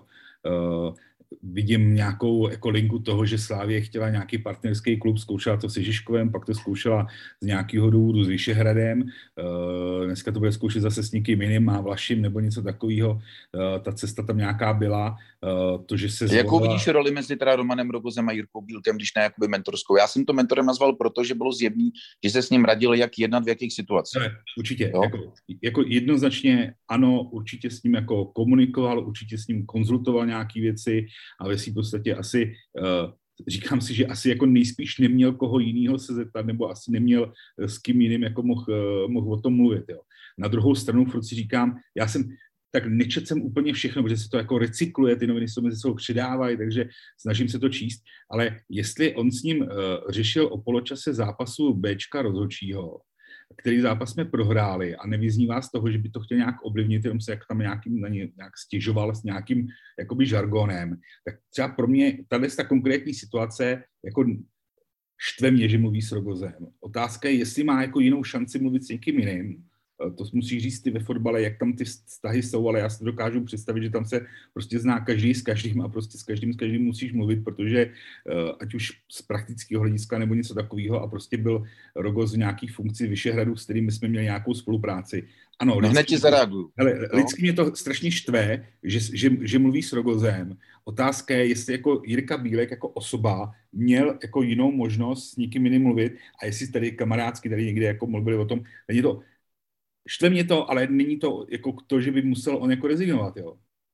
No, hned ti zareaguju, říkal si, jakou s těm zkušenost samozřejmě velkou, protože navíc jsem té pozici, v které Jirka Bílek byl na tom zápase, to znamená jakoby vedoucí, tak tu pozici jsem dělal roky. A jedna věc je, proto říkám relativně nevinný rozhovor, tam jde o to s kým, jo? Protože že po poločase, když jsi jakoby neskušený vedoucí nebo někdo, kdo na tom stadionu nezná tolik ještě lidí a podobně, neví, jak postupovat, oni jsou i oficiální námitky a protesty vůči rozhodčím, jo? Takže ty potřebuješ i vědět, v jaký fázi třeba do zápisu, navíc se to teda měnilo, Jirka Bílek nezažil tu dobu před těma elektronickýma zápisama, ale ono to taky bylo jinak předtím, když byly papírový, teď když jsou ty elektronický. Sám jsem několikrát taktoval v poločase někomu, o kom jsem věděl, že mi bude schopný poradit, jo? A myslím ve smyslu čistě jako formálním, jo? Hele, tady rozhodčí tu řežou, co můžu dělat, jak můžu jakoby protestovat potom, a tam bylo třeba máš to natočení, je to, že se ten zápas natáčí v zápise a takových je spousta různých jakoby technických opravdu věcí, který se ten člověk, který dělá fotbalového funkcionáře, musí naučit. Proto říkám, že vůbec nevyčítám tomu Jirkovi Bílkovi, tady souhlasím s tebou, že nevíme, jestli měl vůbec možnost zavolat někomu jinému zkušenému, že byl v té situaci, že něco se mu nelíbilo, nezdálo, nevěděli, jak jednat a někam volat.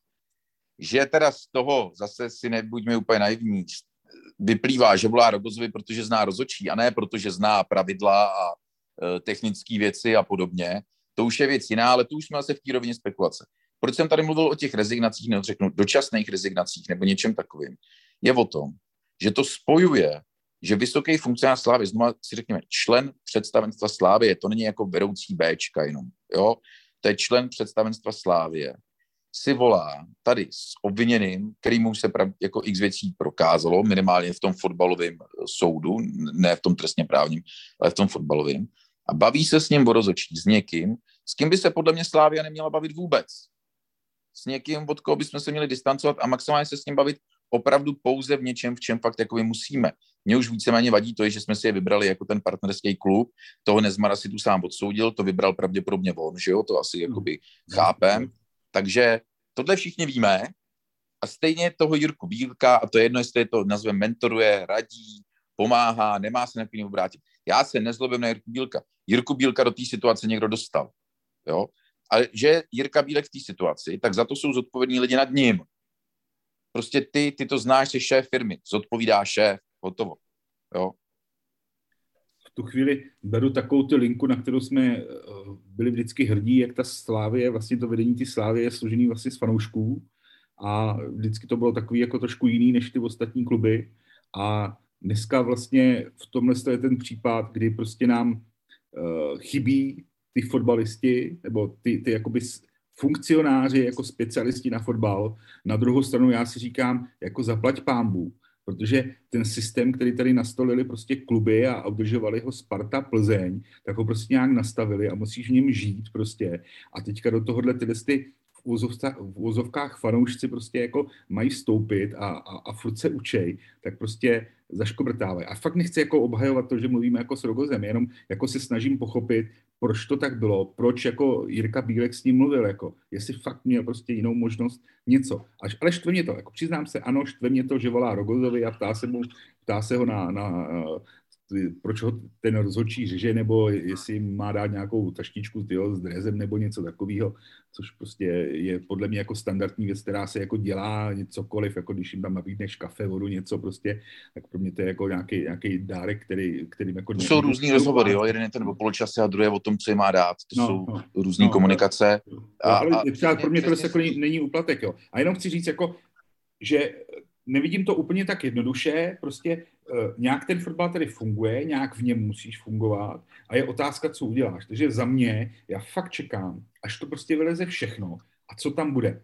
Jako, teďka jsem tak jako napjatej, čekám, snažím se to pochopit, snažím se to trošičku obhájit a doufám, že už na tu Slavii nic nevyleze a že tohle to bylo maximum, co jsme udělali a jsem spokojený.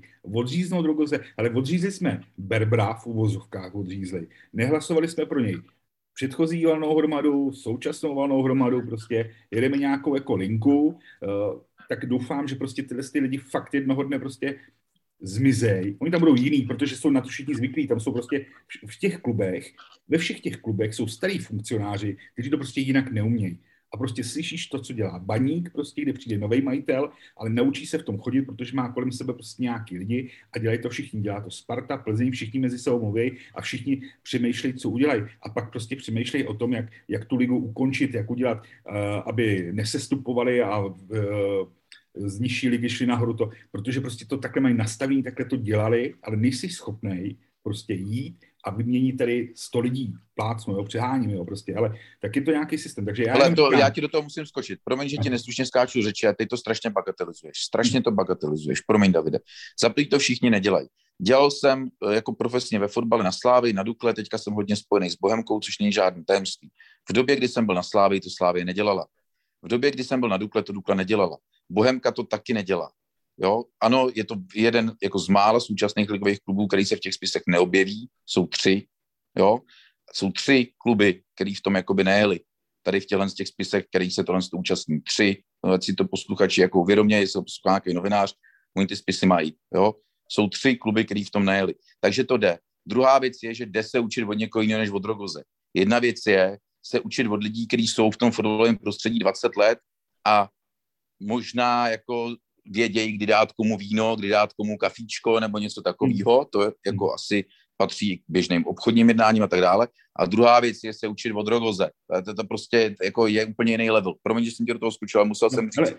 Já to fakt jako já to chápu, jenom říkám, jenom se to snažím jako pochopit, kdy já tam prostě vidím toho Jirku Bílka jako nováčka, který dělá pod Nezmarem, který mu nevím, co všechno ukázal, víme, jak fungoval Nezmar, který byl, nebyl, výpovědi, nevýpovědi a do toho je nějakým způsobem jakoby hozenej, asi mu ukázal hrozně moc věcí a má tedy partnerský klub prostě Vyšehrad a Slavii, kterou jako dneska prostě nemá moc lidí rádo, protože prostě úspěch, protože x jako dalších věcí, tak prostě v tu chvíli asi, a je otázka, jak dlouho s ním mluvil, jestli s ním mluvil dlouho, prostě, nebo jestli jsme skončili s Vyšehradem, veškerá komunikace přestala, jenom se snažím pochopit toho Jirku Bílka a nechci obhajovat to, že mluvil s Rogozem. Já osobně jako fanoušek českého fotbalu a fanoušek Slávie, milovník Slávie, bych byl nejradši, kdyby tam žádný hovor s Rogozem na jakýkoliv jiný téma než spolupráce s partnerským klubem nebyla.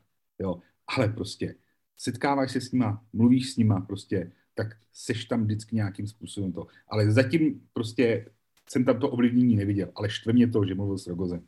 Rozumím. Znova souhlasím s tím, že já se na Jirku Bílka taky jako nezlobím, ten do toho prostě byl hozenej pravděpodobně velice, ten si to prostě nevymyslel, jo, že jako bude komunikovat s Rogozem, že to bude ten člověk, který ho naučí takzvaně fotbal, ale přijde mi, že trošku jsem teďka slyšel a připomnělo mi to i to, co si myslím, je mi jasný, že to Slávie musí a nic jiného nezbývá PR-ově prostě hodit všechno na Nezmara, jo. A je dost možný, že samozřejmě z 99,9% to i tak může být. Tomu já ale nevěřím. Protože prostě nemůže jeden člověk v tak velkém klubu, jako jsme my, a s tolika lidma za zády a vedle sebe a všude, si dělat, jakoby, co se mu zlíbí, aniž by jiní alespoň tušili něco. Jo? Asi netušili, že nadává na naše hráče, asi netušili prostě to, jakým způsobem nadává na ně, že jo, v těch komunikacích. Na druhou stranu, to jsou zjevně to, co se teďka dostalo do těch novin. To jsou závěry. Jako myslím závěry ve smyslu, že to je zjevně po nějakém roce a půl komunikace a Nezmarové práce ve Slávii. To je posledních pár nějakých zpráv, že jo, chronologicky. Jo. A já prostě si myslím, že jestliže Jirku Bílka jsme donutili, a to je jedno, jestli Honza Nezmar nebo Franta Vopička, komunikovat s Rogozem, tak bychom z toho měli jako vynést tu zodpovědnost. Znovu opakuju, já se nezlobím na Jirku Bílka, protože si myslím, že je v tom jako nevinně, že jo? To jsme spolu Davida asi ve shodě úplně, ale někdo zodpovídá za to, že se Jirka Bílek dostal do té situace. A ten někdo není Nezmar, protože Nezmar tu není. Tak ten někdo by měl prostě se k tomu postavit čelem a tu zodpovědnost prostě na sebe vzít. No. K tomu jako nemám, jako spekulace netuším, prostě to jsou jako těch milion věcí okolo toho.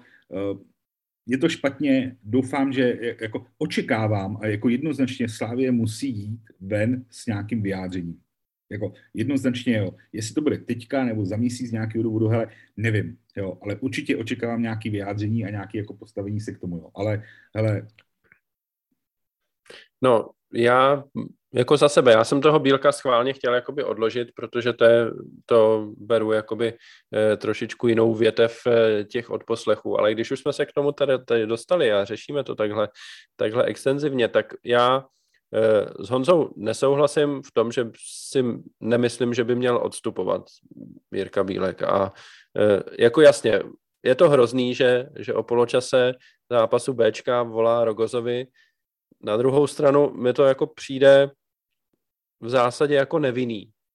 Jo, Bčko nehraje o postup, nikdy jsme neprezentovali, že chceme postoupit, myslím si, že v té sezóně o to ani nešlo a jenom prostě přijedou naši mladí kluci hrát někam a teď sudí je řeže, tak se prostě Bílek zeptá známýho, jako proč nás tady řežou, nebo jako jestli se s tím dá něco dělat, nebo já nevím, jo.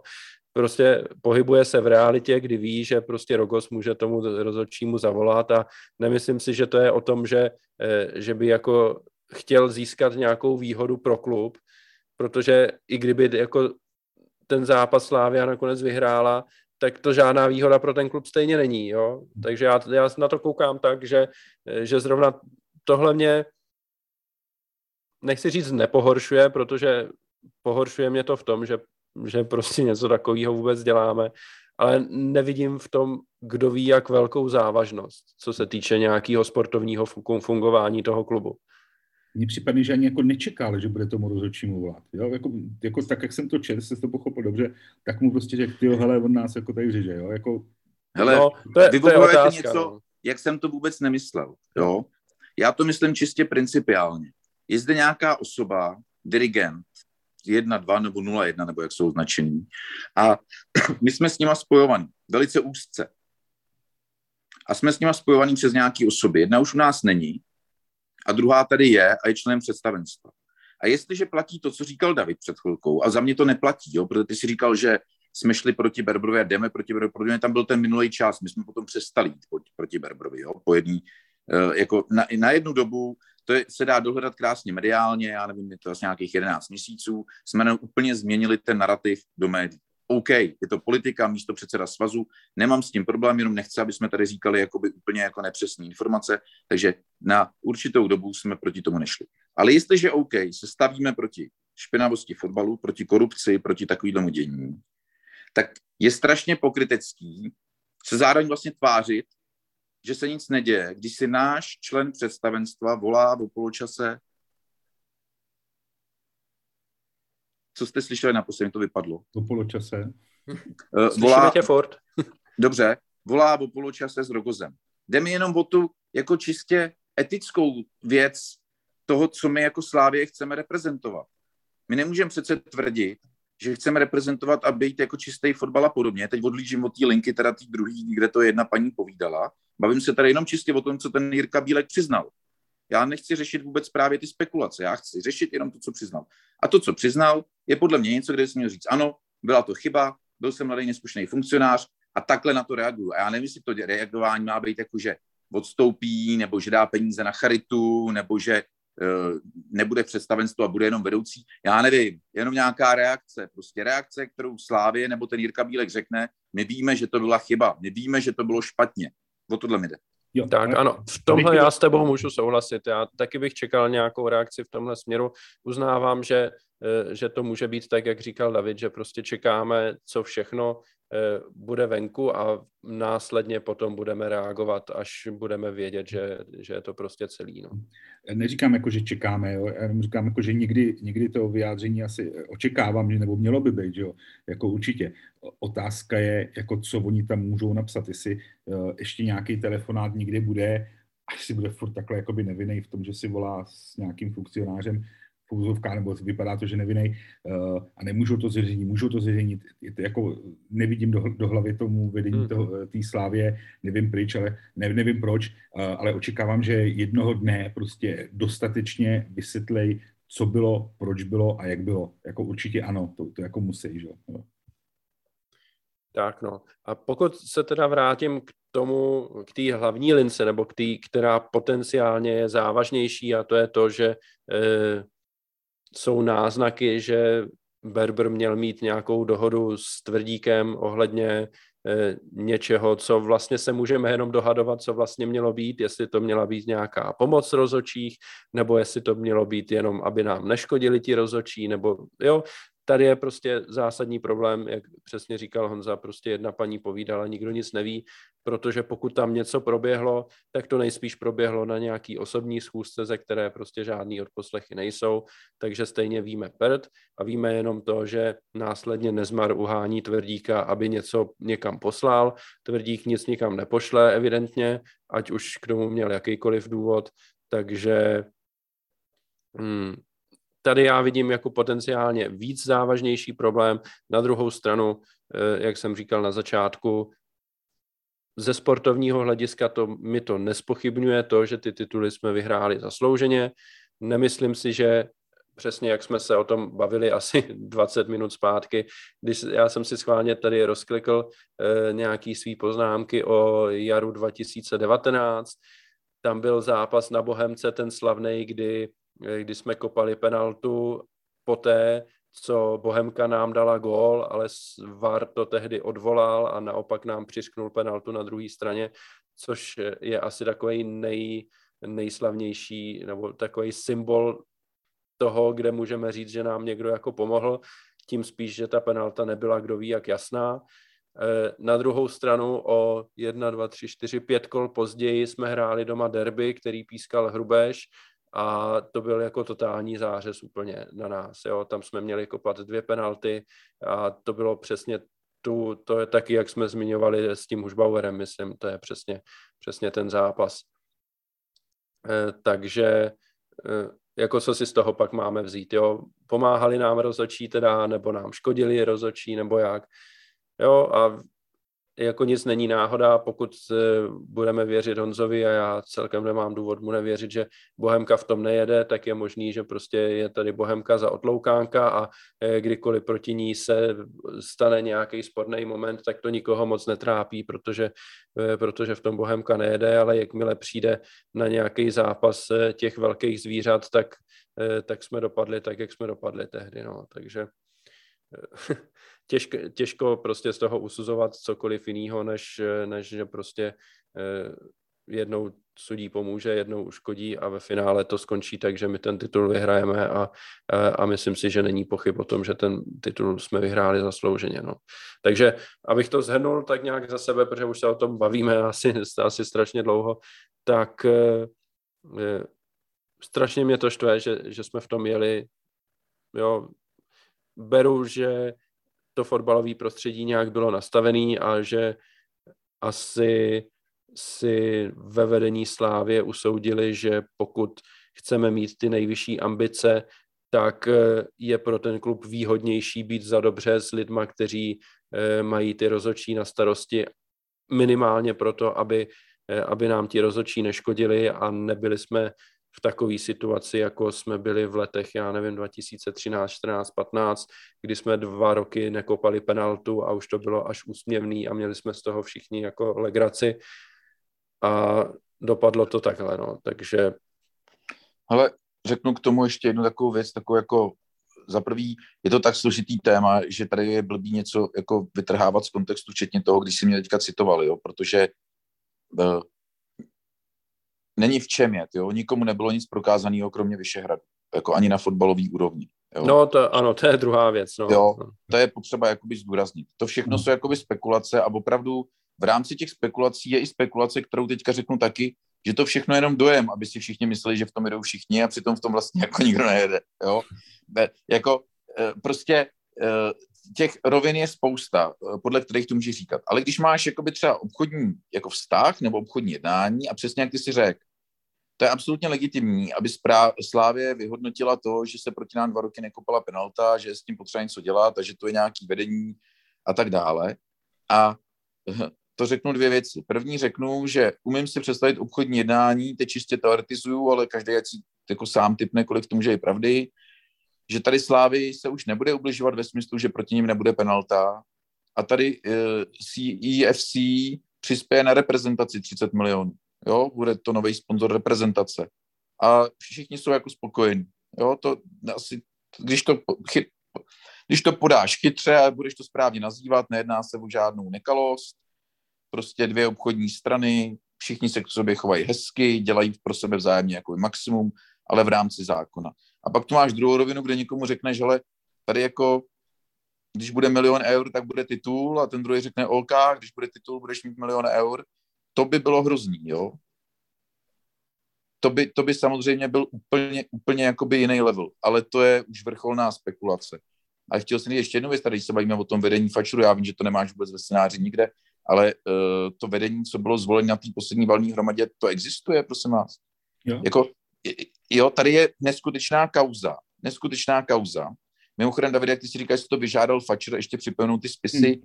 On, Fatscher a LFA jsou poškozené strany v tom spisu. Oni na ten spis prostě už od určitý chvíle, kdy se uzavře jakoby nějaká část vyšetřování, tak ta poškozená strana ten spis dostává. To je úplně normální, jo. Ale tím, že samozřejmě se jedná o 2 spolky, LFA a Fatscher, tak to tím pádem se asi dostalo pod ruku velký spoustě lidí, jo.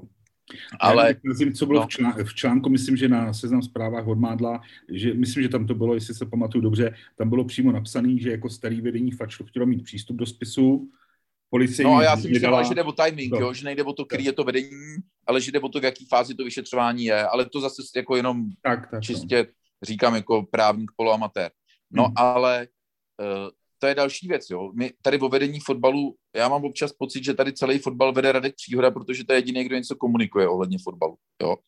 Vlastně se baví jenom jako o rozhodčích, z toho jsem taky jakoby strašně zklamanej, takže když jako jsem tady kritizoval nějaký nevyjadřování Slávy a podobně, tak mně samozřejmě chybí to vyjadřování toho Fatscheru, na druhou stranu zrovna v tom sporu jsou mě jako ta poškozená osoba, tak oni jsou možná jakoby nějak jako limitovaný, ale celkově je to celý podle mě takový jako nešťastný a nejenom za Slávy, ale za celý český fotbal já bych si přál, aby to bylo padni komu padni, aby 900 lidí z 1000 prostě muselo skončit, jo. Ale to se prostě bohužel asi nikdy nestane.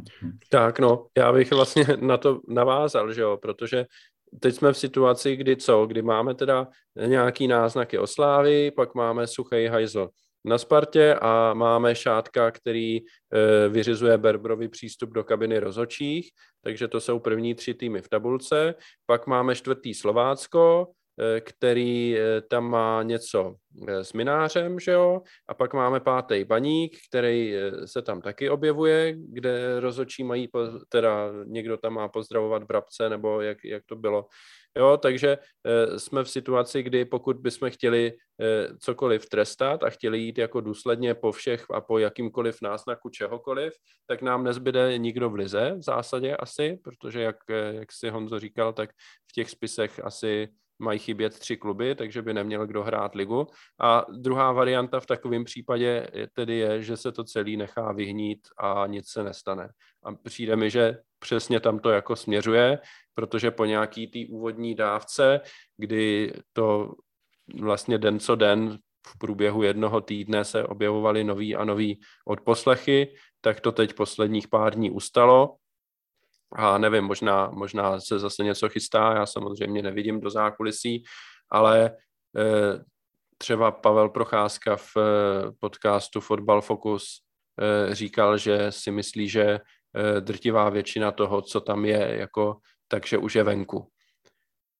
Nebo minimálně drtivá většina toho, co on viděl, že tam je. A je otázka, kolik on toho viděl z toho spisu. Ale pokud to je tak, že jako to nejpikantnější už je venku a máme tady tenhle soubor nějakých situací, tak to prostě dopadne tak, že se nestane vůbec nic, nechá se to vyhnít a nikdo nebude potrestaný, nikdo neodstoupí a pojede se dál s vedením LFA, kde bude Šádek se Svobodou a s vedením Fačru tak, jak bylo zvolený a s vedením Slávie tak, jak je Slávia vedená teď, včetně Jirky Bílka, protože prostě proč bychom se trestali my, když se netrestá nikdo jiný. Jo. Mně to skoro tak přijde, že takhle to skončí a můžeme se bavit o tom, že to je špatně nebo to není špatně, možná to špatně je, ale my s tím asi nic moc nenaděláme a můžeme si jenom myslet, že prostě takhle ten fotbal fungoval, bylo by lepší o tom nevědět. Teď jsme se o tom dozvěděli, tak jsme si odplivli, ale nic moc se nezmění a pojede to takhle dál. Ale jenom my samozřejmě máme hroznou potřebu jako všechno vyřešit okamžitě, jo? Jako fanoušci, jako není divu, že jo, to jako, protože tady roky nadáváme na nějaké poměry a najednou, když tady něco vyleze, tak prostě máme pocit, že jak se to nevyřeší během týdne, tak je to špatně, že jo, ale prostě ta linka toho obviněného, zmíněného a pak až následně někoho odsouzeného je prostě jako, je prostě dodržená, je to prostě nějaký základní stav tady českého práva, který prostě takhle má být takže jsme v tom trošku netrpěliví, pochopitelně, protože všichni víme, všichni slýcháme, co se tam děje a teďka se to jenom vlastně ukazuje, že to tak je, že to tak prostě bylo, že tyhle lidi tady tahali za provázky, jo, ale na druhou stranu já trošičku chápu ten Fatscher a kohokoliv jako jinýho v tom, že jsou zdrženliví v nějakém vyjádření, protože my pořád jako nevíme, v jaký fázi to je, co s tím je a co oni můžou nebo nemůžou, jo, takže to jenom jako tak jenom přemýšlím, jakoby můj... Přemýšlíš? Že mi to dělá nerva, Davide, zase. Já to chápu, protože ty jsi v tomhle s tom jako extrémní. Jako... Nejsem extrémní, já ti říkám, že no. Vím rok to, co je teďka, tady se teďka říká v médiích. Jo. Hele, dobře, víš, já... Počkej, nevím, když zatkli Berbra Rogoz, to bylo loni v říjnu? Jo. Tak od té doby každý, kdo si s nima volal, tak ví. Jo, včetně teda třeba toho chudáka Jirky Bílka, kterýho jsme si tu vzali jako příklad, protože se k tomu chudák přiznal, jo. To znamená, to není nic uspěchaného. Ty lidi rok a 2 měsíce vědějí, že tenhle moment nastane, že se to dozví všichni, že si volali o poločase, že si psali o penězích a tak dále. To není nic uspěchaného. Když teďka znásilníš někoho a přiznáš se k tomu, tak nebudeš čekat půl roku, rok na ten soud, ale odstoupíš ze svojí funkce předsedy fanoušků Slávie. Protože v momentě, kdy se k tomu přiznáš, tak uznáváš, že máš nějakou zodpovědnost a že někoho zastupuješ. To nebude uspěchaný, že budeš čekat na soud. Ty to zase trošku otáčíš, ale to je jako, také se to nemyslel. Já jsem třeba myslel, jak ten Fatscher, jako nějaká reakce k tomu udělala etická komise, udělala nějaký rozhodnutí vůči Vyšehradu, takže tam evidentně se to nějakým způsobem řeší, jakože si nemyslím, že jako schovávají hlavu prostě do... Já myslím, že hlavu do písku schovává Slavia a tam mě zajímá ze všech nejvíc. Jo, dobře. Jo. Sorry, že jsem tě také rozčílil. Rozčílil si ty mě, sorry, jsem také reagoval. Jen buď. No, tak já bych to vedl pomalu k uzavření, protože už zase atakujeme 2 hodiny s podcastem a samozřejmě by se nám tady mohlo vejít ještě i další témata do freestylu, ale teď už si myslím, že nemá smysl to nějak natahovat, byť teda Honza se upěnlivě hlásí o slovo. Jo. Protože já chci zafreestylovat 2 témata, jestli mi to dovolíš, když jsem tady po dlouhý době. Snad i posluchači dovolí. A to jsou témata atmosféry na stadionu, atmosféry u televizních obrazovek. Jo? Jenom řeknu rychlej názor. Za prvý absolutně nepobírám, ale samozřejmě není to jenom v Čechách. A patřím mezi lidi, kteří jsou velice opatrní a zodpovědní v situaci kolem covidu. Ale i já jako člověk dodržující veškerý různý opatření, třeba věci navíc, absolutně nechápu opatření stylem na sport smí 1000 lidí, ale všechny dáme na jednu tribunu. Jo? To mě prostě, já vím, že to je i v Německu nebo i v jiných zemích, ale to mi prostě jako hlava nebere. Jo? A vůbec nechápu, že proti tomu někdo neprotestuje, mediálně, veřejně, teď myslím zase LFáčku třeba, jo? Jakože prostě neřeknou, za mě, ať jsou jenom s očkováníma, testama a respirátorama celý zápas na držce s prominutím. Ale tam můžou být ty lidi prostě. Jo. Teďka jsem mluvil s Podvíněm, akorát se vrátil, že byl na Reálu, kapacita neomezená, bylo tím pádem 40 000 lidí, páči ona je omezená tam nějakou přestavu, plus nebylo vyprodáno. Všichni ale povinně mají na puse respirátor nebo roušku a jakmile to někdo nemá, tak přijde stevard a okamžitě si to nandej. Takže to vlastně všichni dodržujou. Ale za takových podmínek, a ty lidi tam jsou na tom fotbale, jo. To znamená, já vím, že si na to můžeme sami, že tady na to lidi jakoby serou, a na druhou stranu tohle nechápu. No a teďka, já se musím teda na ten fotbal dívat v televizi. Oni dají všechny ty lidi, protože na to jich samozřejmě všichni chtějí šetřit v Čechách, takže hlavní tribuny jsou ty tribuny s těma kamerama, tam je to nejjednodušší všechny nacpat, je to hnedka u vchodu, že jo, je tam nejvíc občerstvení, je tam všeho. Takže mi zprostředkovávají všichni ty dementi v české lize ten zážitek čumění na prázdné tribuny. A do toho přijdou ty komentátoři. Přátelé, o jejich kvalitě si myslíme jakoby cokoliv, jo. Ale já bych chtěl poprosit, tak jako tady často prosím o něco vlajko, no Šmarku, zdravím tě, dneska mám prosbu já. Přestaňte do píči už bulet na těch sociálních sítích. Mě to tak sere, je mi tak stydno. Dá se cokoliv, ty vole, stane a všichni bulíme, ty vole. Jak banda malých čůráčků prostě. A pak jsme prostě za uplakánky. A je to pravda. V čem nám vadí, že zápas na Baníku, kde má 20 000 chacharů řvát prostě proti Slávii, že nám atmosféru proti Slávii dávají komentátoři. Teď to bylo autentický, byl to zážitek prostě, jo. A já chápu, že všichni fandějí proti Slávii, jako se předtím prostě 20 let, když se nebyl Spartan, fandilo proti Spartě prostě, tak to je, jsme dominantní, jsme nejlepší a buďme rádi, že nás všichni nenávidějí. Ale jako ty lidi tam neříkají něco hroznýho, nenadávají na naše hráče nebo něco. Radujou se, že začne outsider otáčet. Když se budeme dívat na zápas Manchester United Leeds a Manchester United povede 3-0 a Leeds začne dávat gol za golem, tak taky budeme fandit prostě jako nezavětí diváci tomu Leedsu. Nedíme se tomu. A prosím vás, slávisti, vlajkonoš na vás apeluje vším možným. Teď apeluji já. Přestaňme už do píči na tom Twitteru bulet. Děkuju. Tak to byl krásnej vzteklej projev. Davide, máš něco na dané téma, co bys chtěl dodat? Nějaký komentáře v televizi, to je tak šumák, jo, já to neřeším prostě komentáře na sociálních sítích, je to jako fakt šumák, jako, když je to nějaký věcný k tématu nebo něco, jako jo, ale to, že si někdo, hele, mě je to fakt šumák, ano, byl bych radši, kdyby ty lidi si neustále nesnižovali, jako, byl bych za to radši, jo, ale jak na těch sociálních sítích jsem, ať už Instagram, Facebook, Twitter, každá ta síť má nějaký specifikum, každý si jede nějakou svoji. To, co se jede na Twitteru, se jede na Facebooku a obráceně, ale jinak, jako mě je to šumák.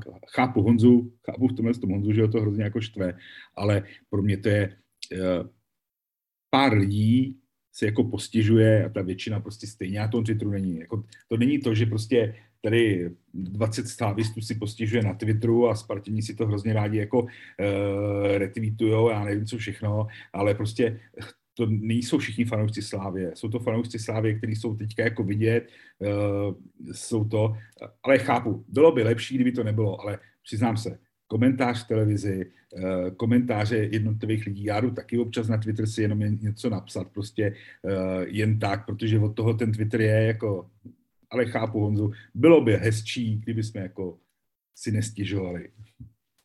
Já Honzu taky chápu, ale mě ty komentátoři na autu vždycky strašně serou a taky jsem se neudržel, takže já naprosto chápu i ty lidi, kteří mají prostě po tom zápase potřebu na ten Twitter jít a napsat, že jim to totálně zkazilo ten zážitek z fotbalu, protože mě to taky kazí zážitek. Nějaký tlak, že jo, jako na to médium prostě tak. A teď oni byli v atmosféře, jako já chápu, že nám asi jako nepřijou. Ten Homolka to jakoby přiznává, podle mě se k tomu mimochodem postavil velice dobře, jo, ale jako ten zápas byl fakt emotivní, jo, jako, že prostě, tak prostě i ten, chceš radši komentátor, to řekne, ano, Stanciu přihrává Oscarovi, Oscar podklouzl, někam vystrčil nohu, Oscar jde ven.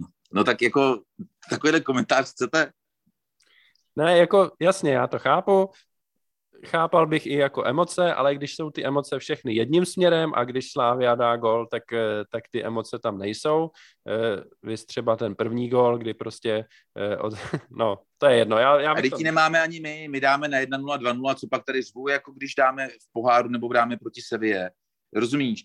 Jako nemůžu chtít přece po komentátorovi, i kdyby byl super nezaujatý, že když Slavia dá 2000. gól v řadě, ty vole, v zápasech 3 roky nebo kolik let bez porážky, teď myslím třeba doma, ale to je jedno, tak nemůžu po něm chtít nějakou emoci. A když prostě Baník ze ztraceného zápasu začne otáčet, kdybych se v tu chvíli díval samozřejmě na zápas opravdu 2 týmů, který mě vůbec nezajímají, tak taky budu prostě jako mít tu emoci s tím outsiderem přece, ne? Když dá ty góly.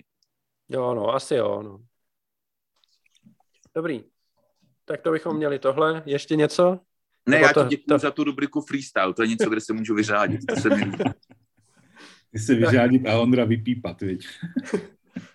Nic pípat nebudu. Kdo poslouchá před 10. má smůlu. Tak jo, tak pojďme to uzavřít. Já děkuju moc Davidu Ocetníkovi a Honzovi Vetyškovi za to, že obohatili dnešní podcast o své velmi cenné pohledy. Taky díky za pozvání. Dnešní doufám, že to posluchači dneska z větší části spekulativní podcast vydrželi a že se jim to líbilo. Ahoj. Já děkuji za pozvání a vám oběma, Ondro, Davide, a samozřejmě všem slávistům přeju hezký svátky, klidní svátky a hlavně ať na jaře začne fotbal v termínech, jak má, ať si můžeme zase všichni těšit. Tak a k tomuhle přání se přidávám i já, milí posluchači. Mějte se moc hezky, užijte si Vánoce, užijte si Silvestra, samozřejmě tak, ať dodržujete doporučení ministra zdravotnictví. A doufejme, že na začátku února se potkáme opět, probereme posily, probereme odchody. Doufejme, že nebudeme muset probírat nic tak nepříjemného, jako jsme probírali dneska v druhé půlce podcastu. Nicméně do té doby jen to nejlepší pro všechny, kteří nás posloucháte. Díky moc, že nás posloucháte a ahoj.